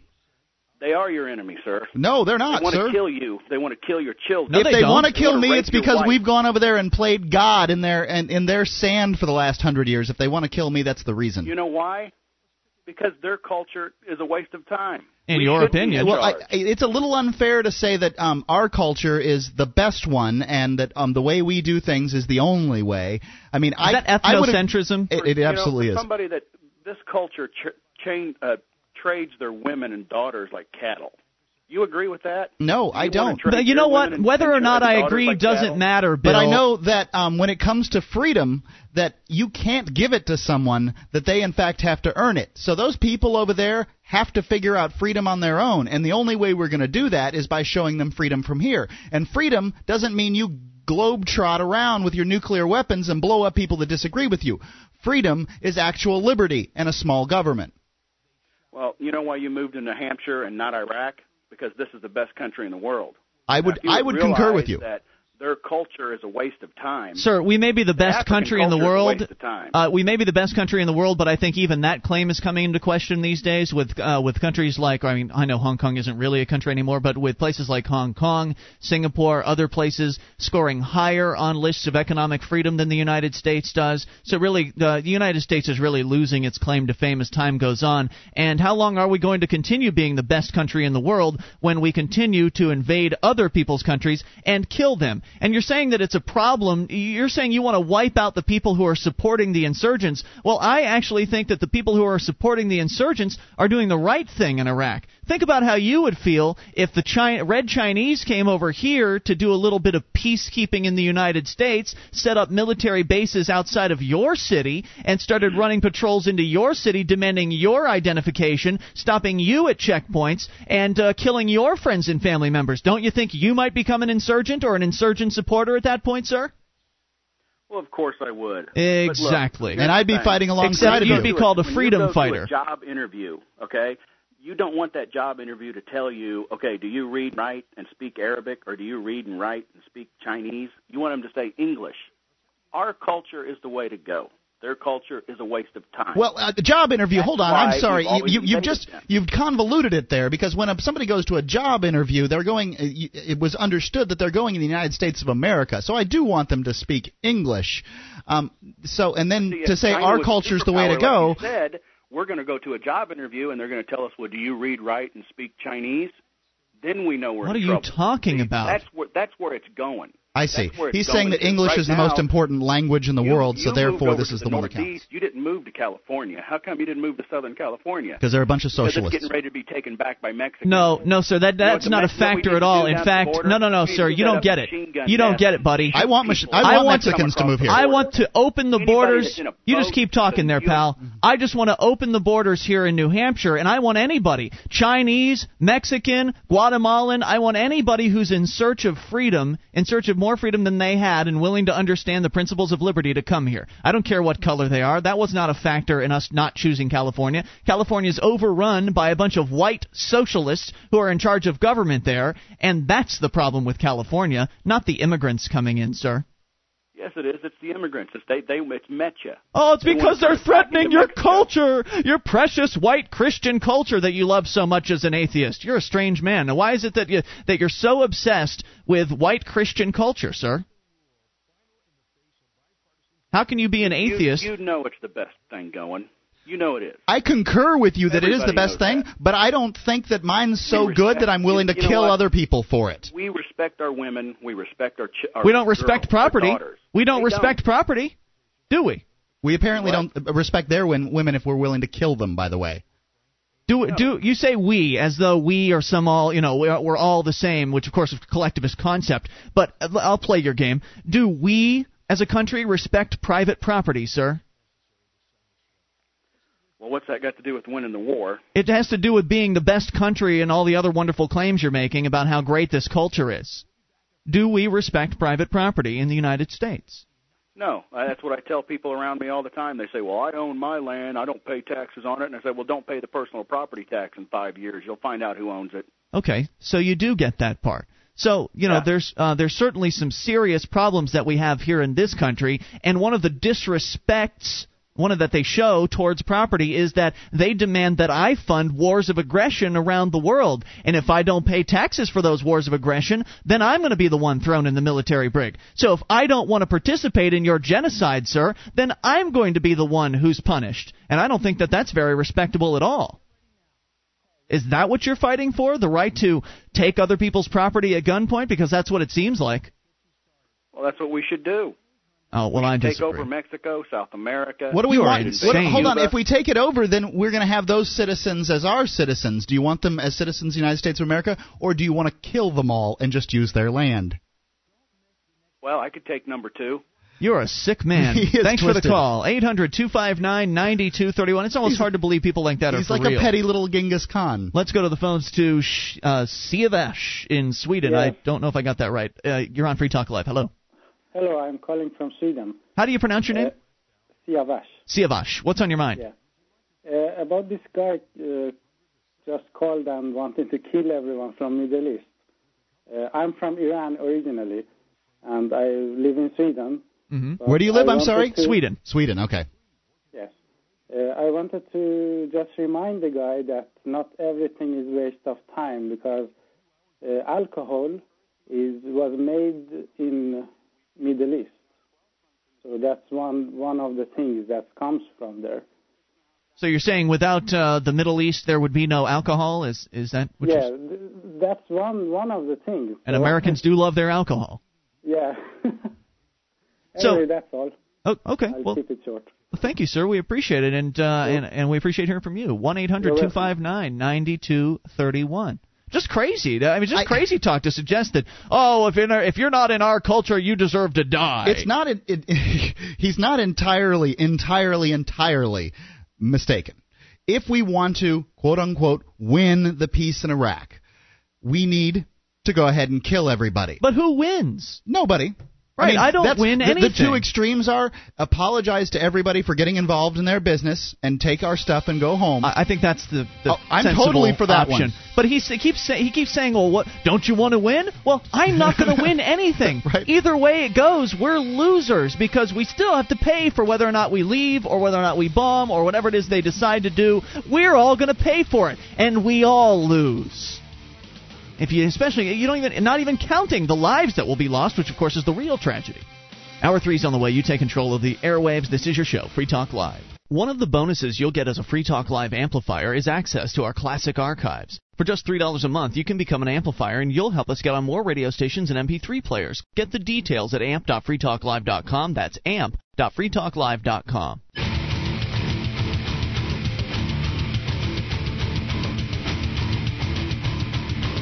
This is Free Talk Live, your show. You take control, toll free. 800 259 9231, the Packet 8 toll free lines, 1 800 259 9231. It's Ian here with you. and Mark. And you can join us on our website, freetalklive.com. All the features on the site are completely free, so enjoy that. freetalklive.com as we kick off our three Monday edition. To the phones we go to start things out here with Kurt in Michigan on the amplifier line. Hello, Kurt. Hi, Mark. Hi, Ian. How are you? Great. What's on your mind? Well, actually, I just wanted to say I'm an amplifier. I'm Great. the guy that sent you in the uh, the uh, money order from the post office of all places. Okay. Um, But I just wanted to say uh, that the 27th, uh, the show about the cops. Yeah, the, the the show we had uh, last was a week ago today. Uh, the police officers who were calling in throughout the entire show and police supporters was uh, what did what did you have to say about it? That is probably one of the most compelling three hours of radio I've ever heard in my life. I thought Wow. it was really good Um, too. And as a result of the work, the good work I think you do, uh, tomorrow I'm going to go out and get another, cut another money order for the sixty dollars and, and get it up to ten dollars a month, uh, amping you guys. Wow. Thank you. Thank, thank you so much. What uh, what did you find most compelling about that particular uh, that broadcast? Um, I, I I found it very strange that that people were calling up with the arguments that they were, like the, like the young lady who ended up in tears at the end after she dropped the S bomb twice. Yeah. Yeah. um, who, who, who said that her, her boyfriend would actually, you know, throw people to their deaths. If that Yeah, was th- she said her cop. boyfriend would actually uh, t- uh, t- take Jews and lock them into concentration camps. if in fact, if this was if, that was boy- his job. yeah, if it was his job to go ahead and put them in the concentration camps and gas them, well, of course he'd do his job because he's a good guy. But the follow-up question to that would have been, and you would stay with a g- job with a guy whose job it is to kill people for a living. That would have been a good that one. would have been a good ya. one. We didn't think of that one. So, uh, but anyway, uh, my my pet, my pet project when I come up with you guys is, is DROs. Um, oh, Defense Resolution Yeah. Organizations, as they've been called. Yes, and and I I always play devil's advocate even with myself because until I trust my own beliefs, I can't grow as a person. Sure. And I always think, well, how would this practically apply itself?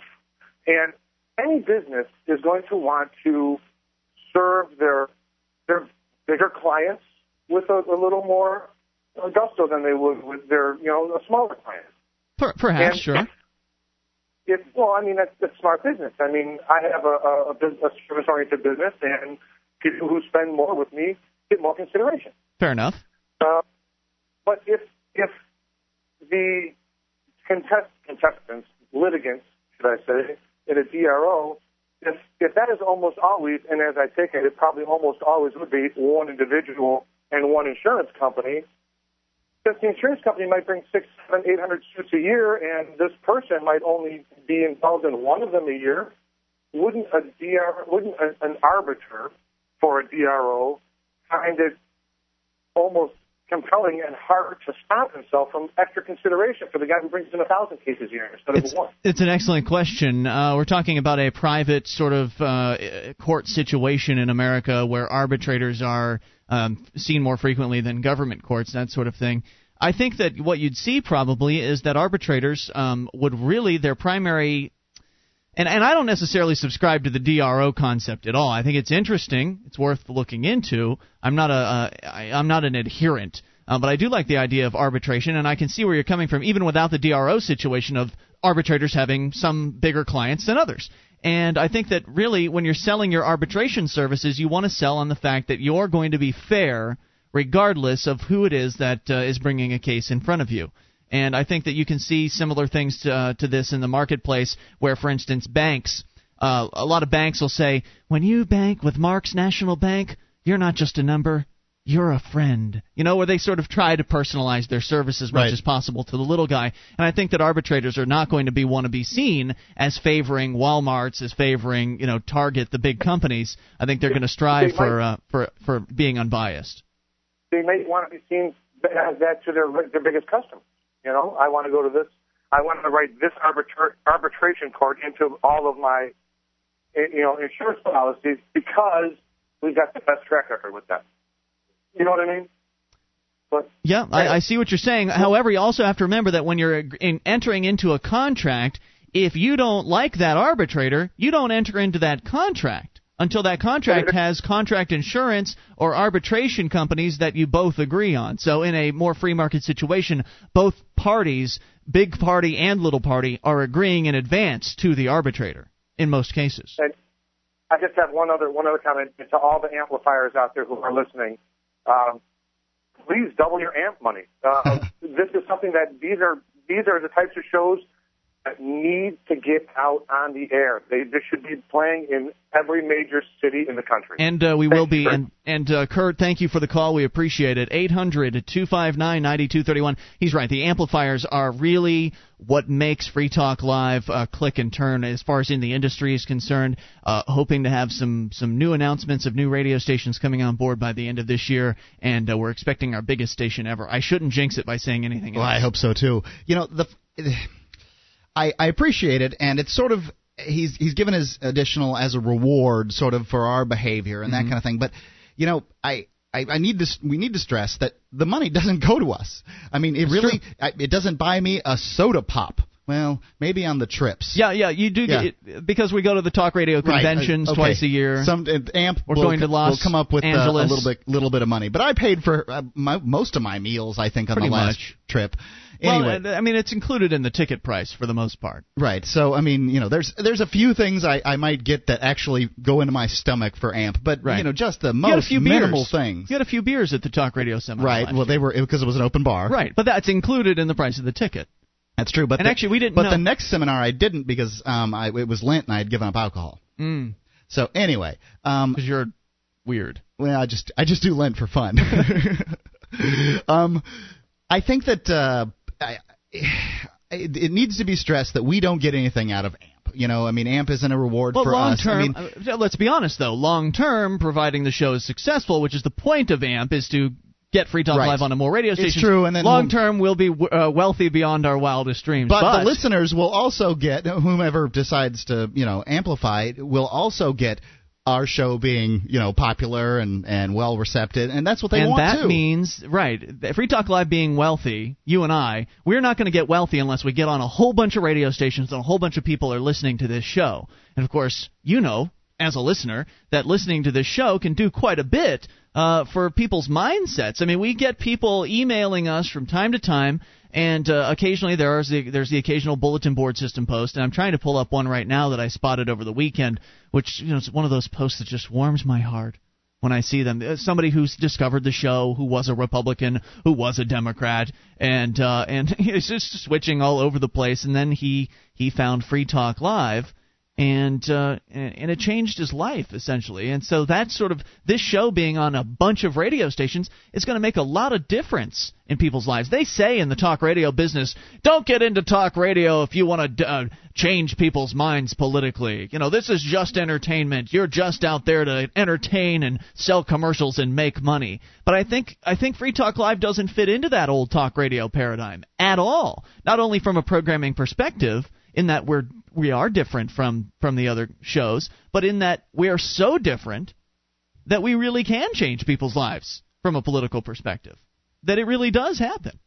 It's It- not my primary motivation on the show. I think that uh, many shows can can show a change for people, but and you know the more stations we're on, the bigger changes you'll see.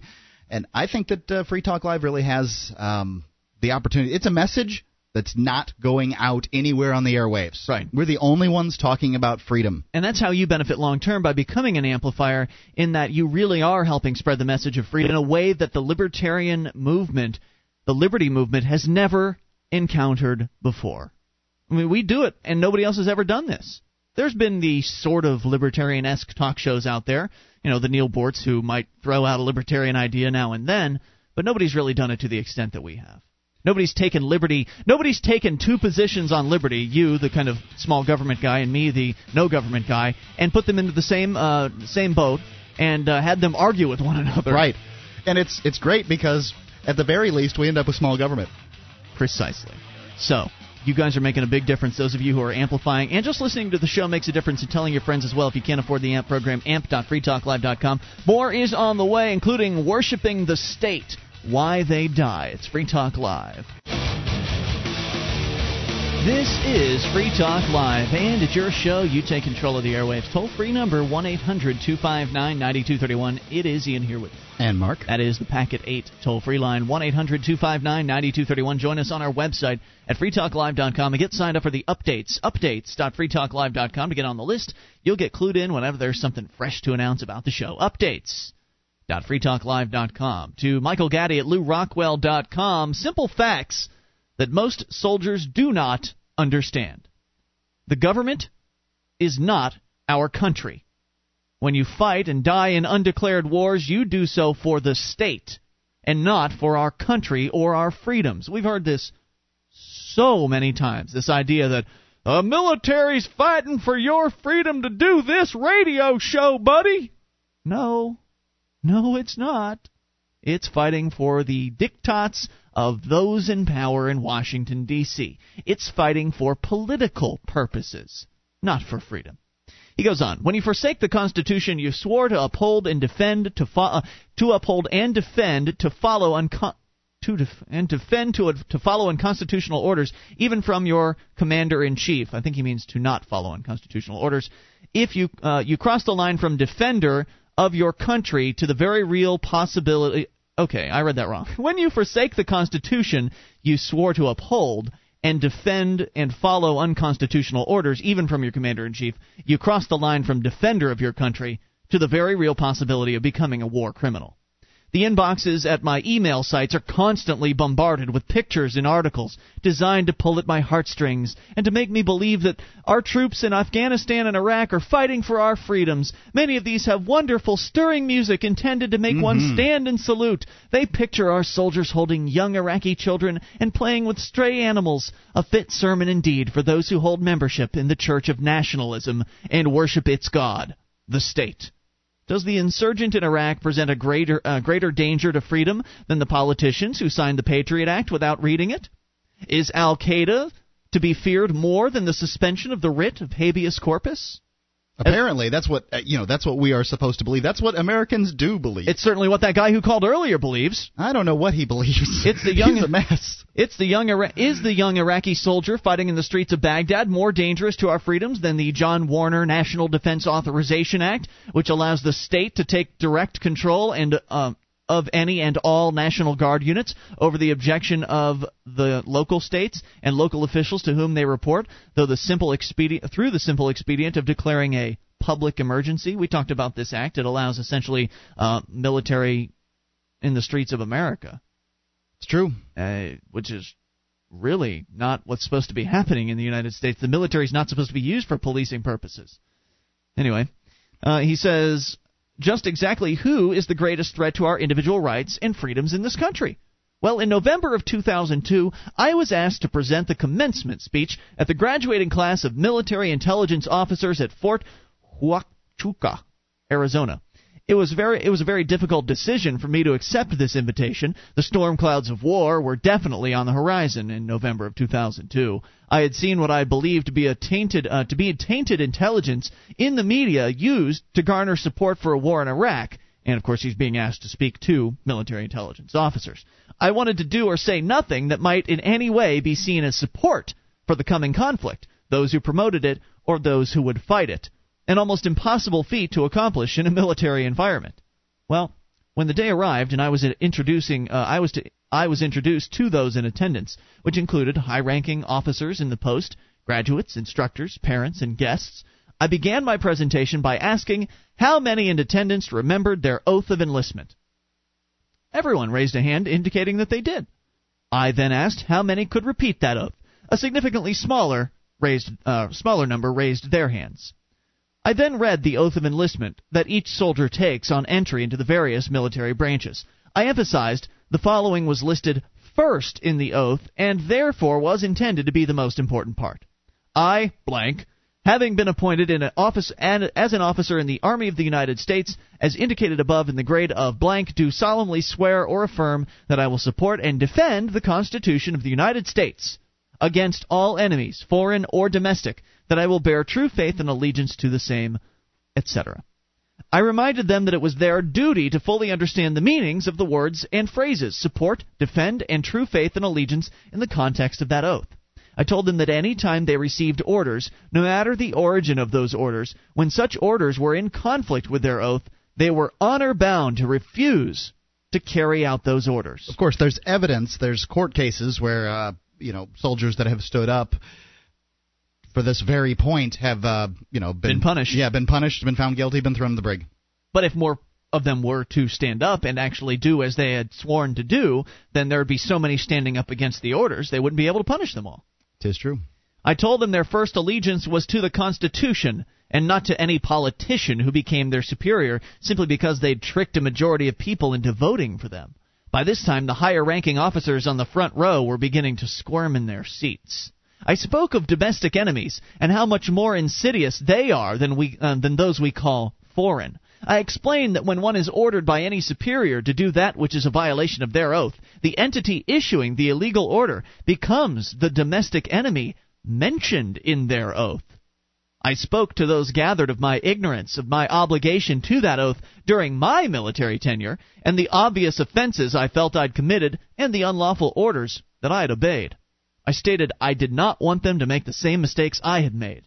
When I finished my presentation, the ranking officers on the front row made a hasty departure, but other instructors and soldiers stayed and presented their perfunctory appreciation. I'm sure many of the young officers in attendance that day didn't fully understand the presentation. Most were in a hurry to check out and get started or leave before their next assignment. On uh, several days later, my son came to visit and was obviously in a state of anger. He related he had just returned from the Tucson, Arizona office of the Defense Intelligence Agency, the DIA, where he was interviewed for his top secret clearance. During his interview, the agent conducting his background check informed him that I, his father, was both a subversive and a racist. Subversive because I'd written articles critical of the government, and racist because I was a member of the Sons of Confederate vet- uh, Veterans. At least they had it half right. I had written and continue to write articles critical of the government, but I've never been member of the SCV. So much for the intelligence agency, huh? I hmm. qualify for membership in that organization because several of my relatives fought for the Confederacy, but I have never applied for membership. I relate the incident with the agent of the DIA simply to show that once a person drops his or her support for the collective and assumes their individual God given rights, they become the enemy of the state. Soldiers serving and dying in the state's illegal, immoral wars do not serve their fellow countrymen. Fight for our liberties or bear true faith and allegiance to the Constitution. They serve the collective that is busy stealing our liberties and destroying our Constitution. Not one opposing force in Iraq or Afghanistan or any place else on this planet presents a greater threat to our liberty than the collective that we call the state or the criminals that control it. And I completely agree. And it goes back to what I said earlier with Bill, who was on the line from KCXL, uh, in that the best thing that could happen to this world would be for the people in charge of governments to die of heart attacks tomorrow morning. That be- would be the best thing. It'd be a lot of people in a lot of different governments. Yes, it would. And it would make me so happy because they're the criminals. They're the ones that are putting our liberty in jeopardy.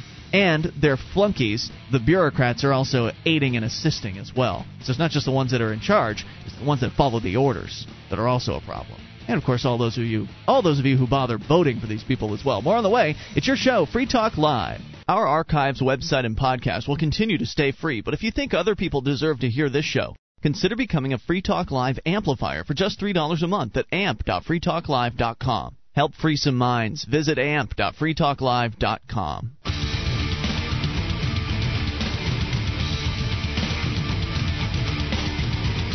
Free Talk Live, 800 259 9231. That's the Packet 8 toll free line. And you can take control of the airwaves. 1 800 259 9231. Bring up whatever you want. It's Ian here with you. And Mark? Join us on our website at freetalklive.com. Live streams are there, broadband version of the show, dial up version as well, for free. freetalklive.com.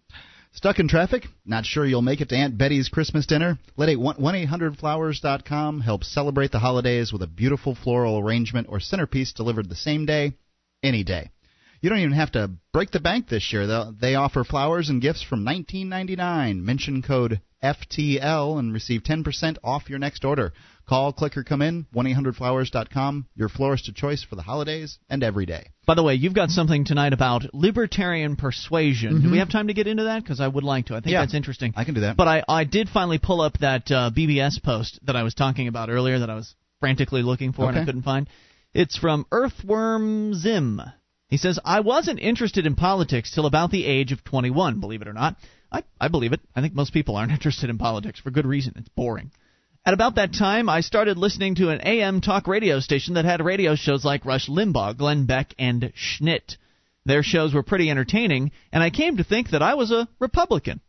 Anyhow, This guy's from Tampa? a short time. Ah, well, maybe, maybe not. Uh, er, Schnitt's been syndicated in like three markets, so he could be in South Carolina uh, or Miami. Okay. But anyway, uh, at about that time, or a short time later, a couple months or so, I found some anti-Bush website, and of course, it linked to a bunch of Democratic websites. And lo and behold, I agreed with a lot of the issues they stood for, like the anti-war and anti-Bush stuff. Hell, at the time, I even agreed with the universal health care and welfare. I was a true blue pinko socialist, and what sickens me is I didn't even know it. I wound up remaining a Democrat till about eight months ago when I went to see the movie America from Freedom to Fascism. So a few days later, I decided to visit its website, and on it, I found the holy grail of talk shows Free Talk Live. So I listened to it for a few days, and I must admit, I experienced a little cognitive dissonance at first, but eventually I could not honestly convince myself that any of their views were flawed. In fact, they were flawless. Waking up to libertarianism is like taking off a blindfold. Once the blindfold is gone, everything is so clear. I no longer wonder if I'm for or against an issue. There's no longer any wondering involved. It's simply a matter of whether or not it promotes individual freedom. The Right. conversion from uh, Voluntarism. You know, people being able to do things. Things Right. without people getting hurt. It's not a hard concept. No, I like how he says that it didn't take him long. I mean, just a little bit of cognitive dissonance, and if that's the period where you're saying, "What? What are these people saying? They they're challenging my belief system. Everything. Whoa, this is iconoclasm." The conversion from a government loving drone to libertarian is quite an amazing thing. In fact, I believe this conversion to be on par with losing faith, in that when you lose faith res- with respect to any religion, you feel this clarity that you've never felt before, and you see all of the BS that it stands for and all of the BS that all the other religions stand for as well. Equally, with libertarianism, not only do you see flaws with your former party, but you see all of the BS that goes with all of the other parties. Hats off to Free Talk Live, Ina Mark. Keep up the great work. It's those emails that really just make me feel like we are making a difference, Mark, in people's lives, and uh, and that's really important. you know, it's it's obvious. Um, it hap- You know, we get them we get them all the time. It's not some kind of anomaly. Um, it's it's clear the show's making a difference, and uh, you know, if we keep working at it, it will grow into something very large and very powerful. I love it when the when the people who consider themselves socialists. See, he didn't consider himself a socialist, even though he'd adopted their mentality. I love it when the people who consider themselves socialists convert to uh, to libertarianism from listening. I'll to the take any of them that say, "Man, you changed my thought on this." Right. Well, no, some of we them didn't changes- change. See, now we didn't change Right. their thoughts. We just gave them some encouragement, and they changed their own thoughts. Understood. That said, libertarian persuasion, I think, ties in here. Now It does. we a lot of people uh, write in emails and ask us, you know, oh, what do you, what would you do in this circumstance? Right. Uh, you know, persuade pers- some person on this. I'm trying to point? talk to my grandma about blah blah blah. Right. Right. And you know, we get the question a lot, and we try our best to answer it. And um, eh, here's another person's thought. This is John Markley. Um, his thought from StrikeTheRoot.com. One controversy that seems to have heated up lately among some libertarians is how much um, prospect is there for recruiting libertarians among the leftists? Though I'm not as optimistic as some on the matter, I do think that there's some potential there. And I think there's a lot of potential, and uh, it's just because he doesn't know and hasn't met a lot of leftists that have converted, and there's quite a few. Um, but only if we approach the left in the right way.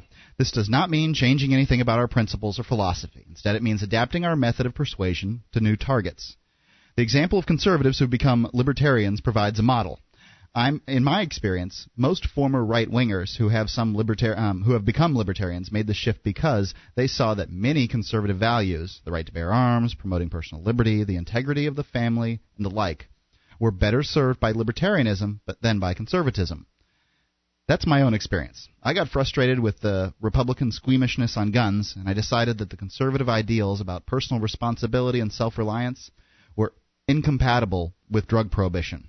Once I left the Republicans, I gradually became more and more radically anti statist. But my initial jump to libertarianism, libertarianism was made basically conservative reasons. A similar strategy must be pursued when approaching the left.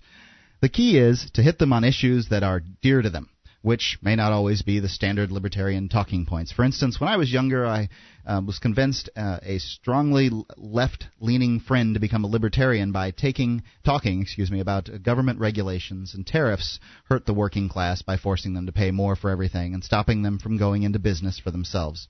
I didn't try to f- change his core values and desires. Instead, I won him over by appealing to things he already believed in. Great point. You may not have been able to win this guy by saying, well, if you just go to libertarianism, you'll get to keep all the money you earn. That doesn't really do much for those kind of uh, individuals. But if you can point out how that will help perhaps the poor people start Right. their own businesses and make their lives better, that's a great way to approach it. Well, who are you? Who's the government to stick their hand in my pocket and take money out of it and give it to poor people?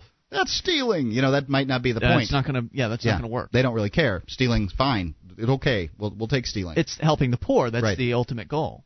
They Therein- don't care what the means are. Therein lies the key. Changing someone's fundamental beliefs is an arduous task. Convincing him that his tact I'm sure he means him or her his tactics do not uh, serve his goals is child play by comparison. If you find someone in a discussion with an environmentalist, talk about how government um, find yourself in a discussion with an environmentalist. Find how governments tore down traditional common law and libertarian principles about nuisance and trespassing so that the politically connected could get away with polluting the other guy's property, pointing out that this is um, that it is unowned or government-owned resources that are despoiled and depleted the fastest. If he's a socialist or collectivist, anarchist, talk about how state privilege allows big business to grow to gargantuan sizes and get away with things that it never could without state backing, and how unrestricted working of the uh, market would counteract this. Yeah, it's really amazing when you hear uh, these left left leaning people advocating for more business regulation. Eh, It's as though they just haven't made that connection that hello, the big companies can uh, uh, can just hire more lawyers and uh, jump around all these Right. hoops. It- Somehow, you know, the government is we the people, you know, and that has hurt us in that um, they think that, well, the government's we the people, and these big awful companies. Well, look, the government's spending more money, polluting more land, and doing far more worse things than any one of these companies. Pick your worst company. The and government the government's you're- doing something worse. You're right, and you can also cite if you look around, if you look carefully enough, you can find uh, like respected newspapers, a newspaper that they would respect, like the Boston Globe, and point them to this old article that uh, was written in the 19, late 90s that very clearly outed the government as being the number one polluter in the United States. Right. And for some reason, you believe that uh, that's going to change just because you've gotten your guys in control. The Democrats have been in control before, and they're in control now. Right. And I can tell you that the government's still going to be the biggest polluter in the United States afterwards. Sure, they'll just use whatever issue it is that you give them.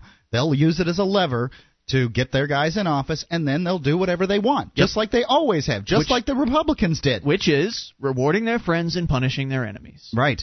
And libertarianism is a philosophy that says we want to reduce the size of government. They're going for the core problem.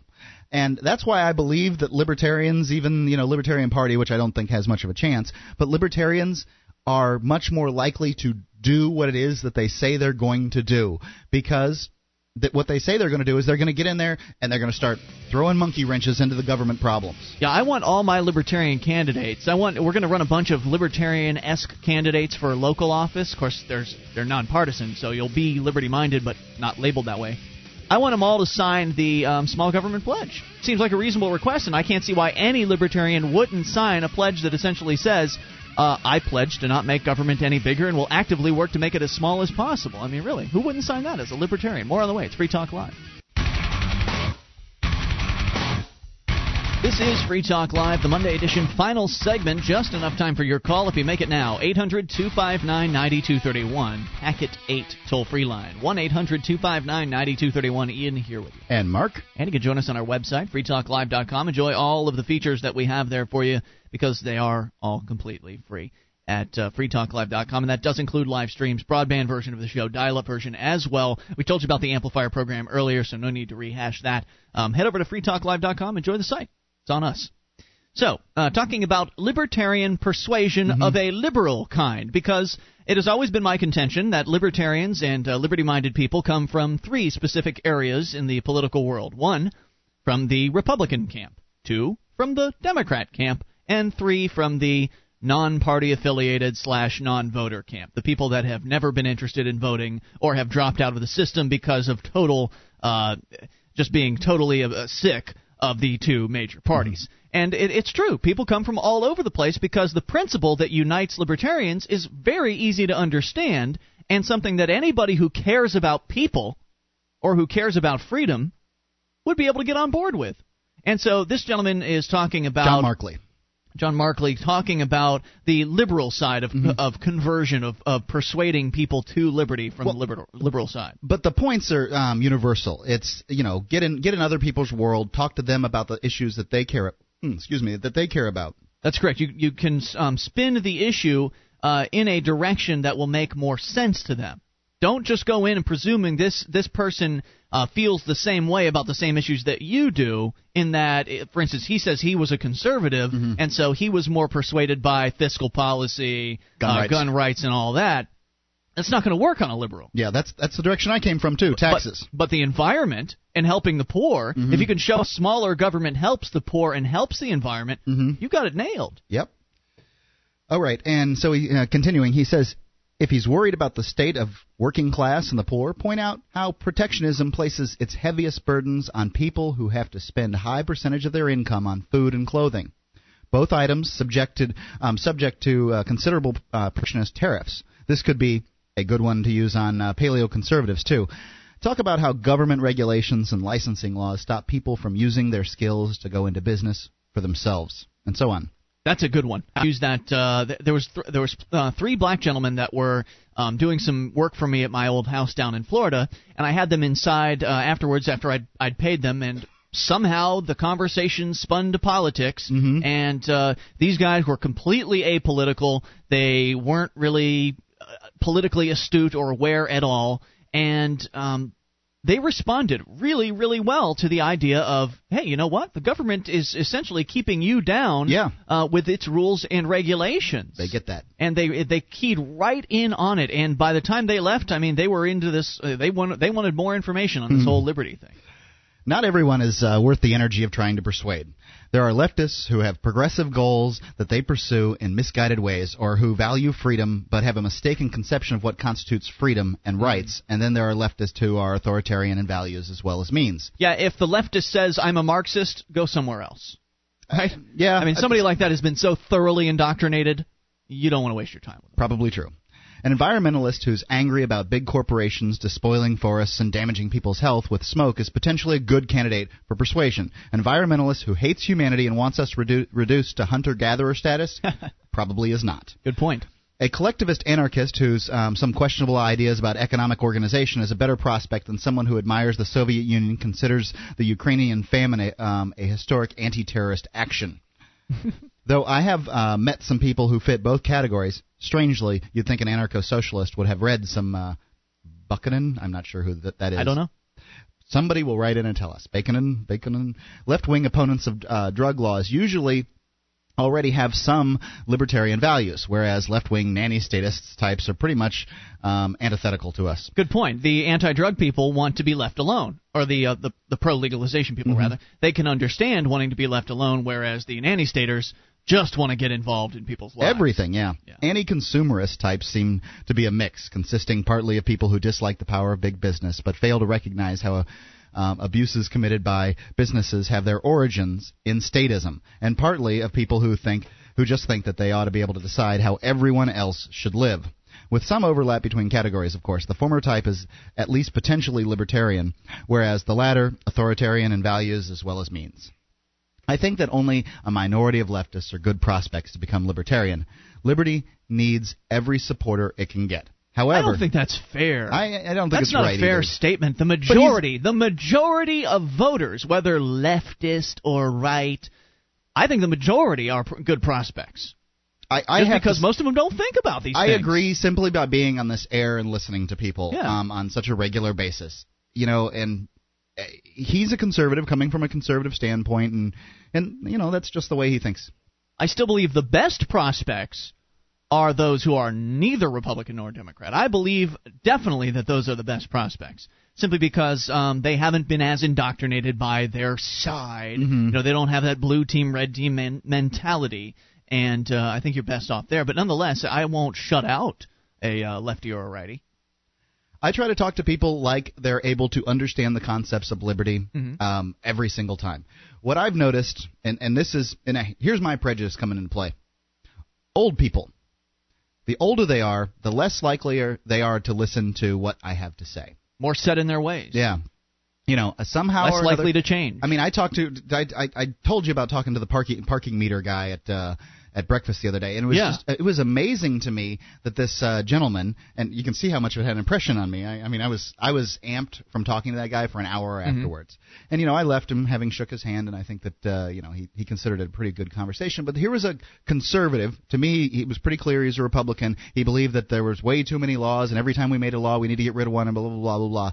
But when since he's on the parking commission the only way he could figure out to enforce the parking laws, you know, or to make parking work inside the city was enforcement, enforcement, enforcement. Crackdown. We need to quadruple the fines, he said, and double the amount of the staff um, doing the enforcement. I know. I mean, how, who's going to pay for this? Well, you know, you know, who's the the who's- violators, of whatever course. you know whatever it's just it's just so ridiculous to me and it's it's people that just don't can't think outside the box. They haven't been thinking outside the box. That's it. Haven't been thinking outside the box. It would take That's him right. a long time to be able to figure out here's a 60 year old man who's uh, on the parking commission making these dis- decisions. And the only thing he can figure out to do is using guns to solve his problem. Mm-hmm. and It's sad. I'll tell you, it's a heck of a lot easier to just boot his butt out of there than Yeah. it is to try to convince him that um, there's voluntary means that are going to help everybody, including the downtown businesses, of which he is one. Mm-hmm. I mean, I told him a specific instance of how um, downtown business was hurt.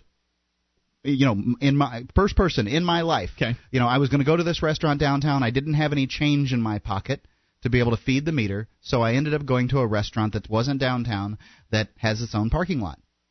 He, you know, he and his rules screwed that guy out of his 20 bucks for breakfast. right. You know, and How many other people are like that? you know, he's got a, another type of store. You know, let's call it a widget store. What happens if I don't have the change in my pocket for the widget store? What, and I end up going to the other widget store that doesn't have meters? Mm-hmm. You're screwing people. Everyone should have meters, Mark. That way the city could benefit. Right. Screwing people. That's all he's doing.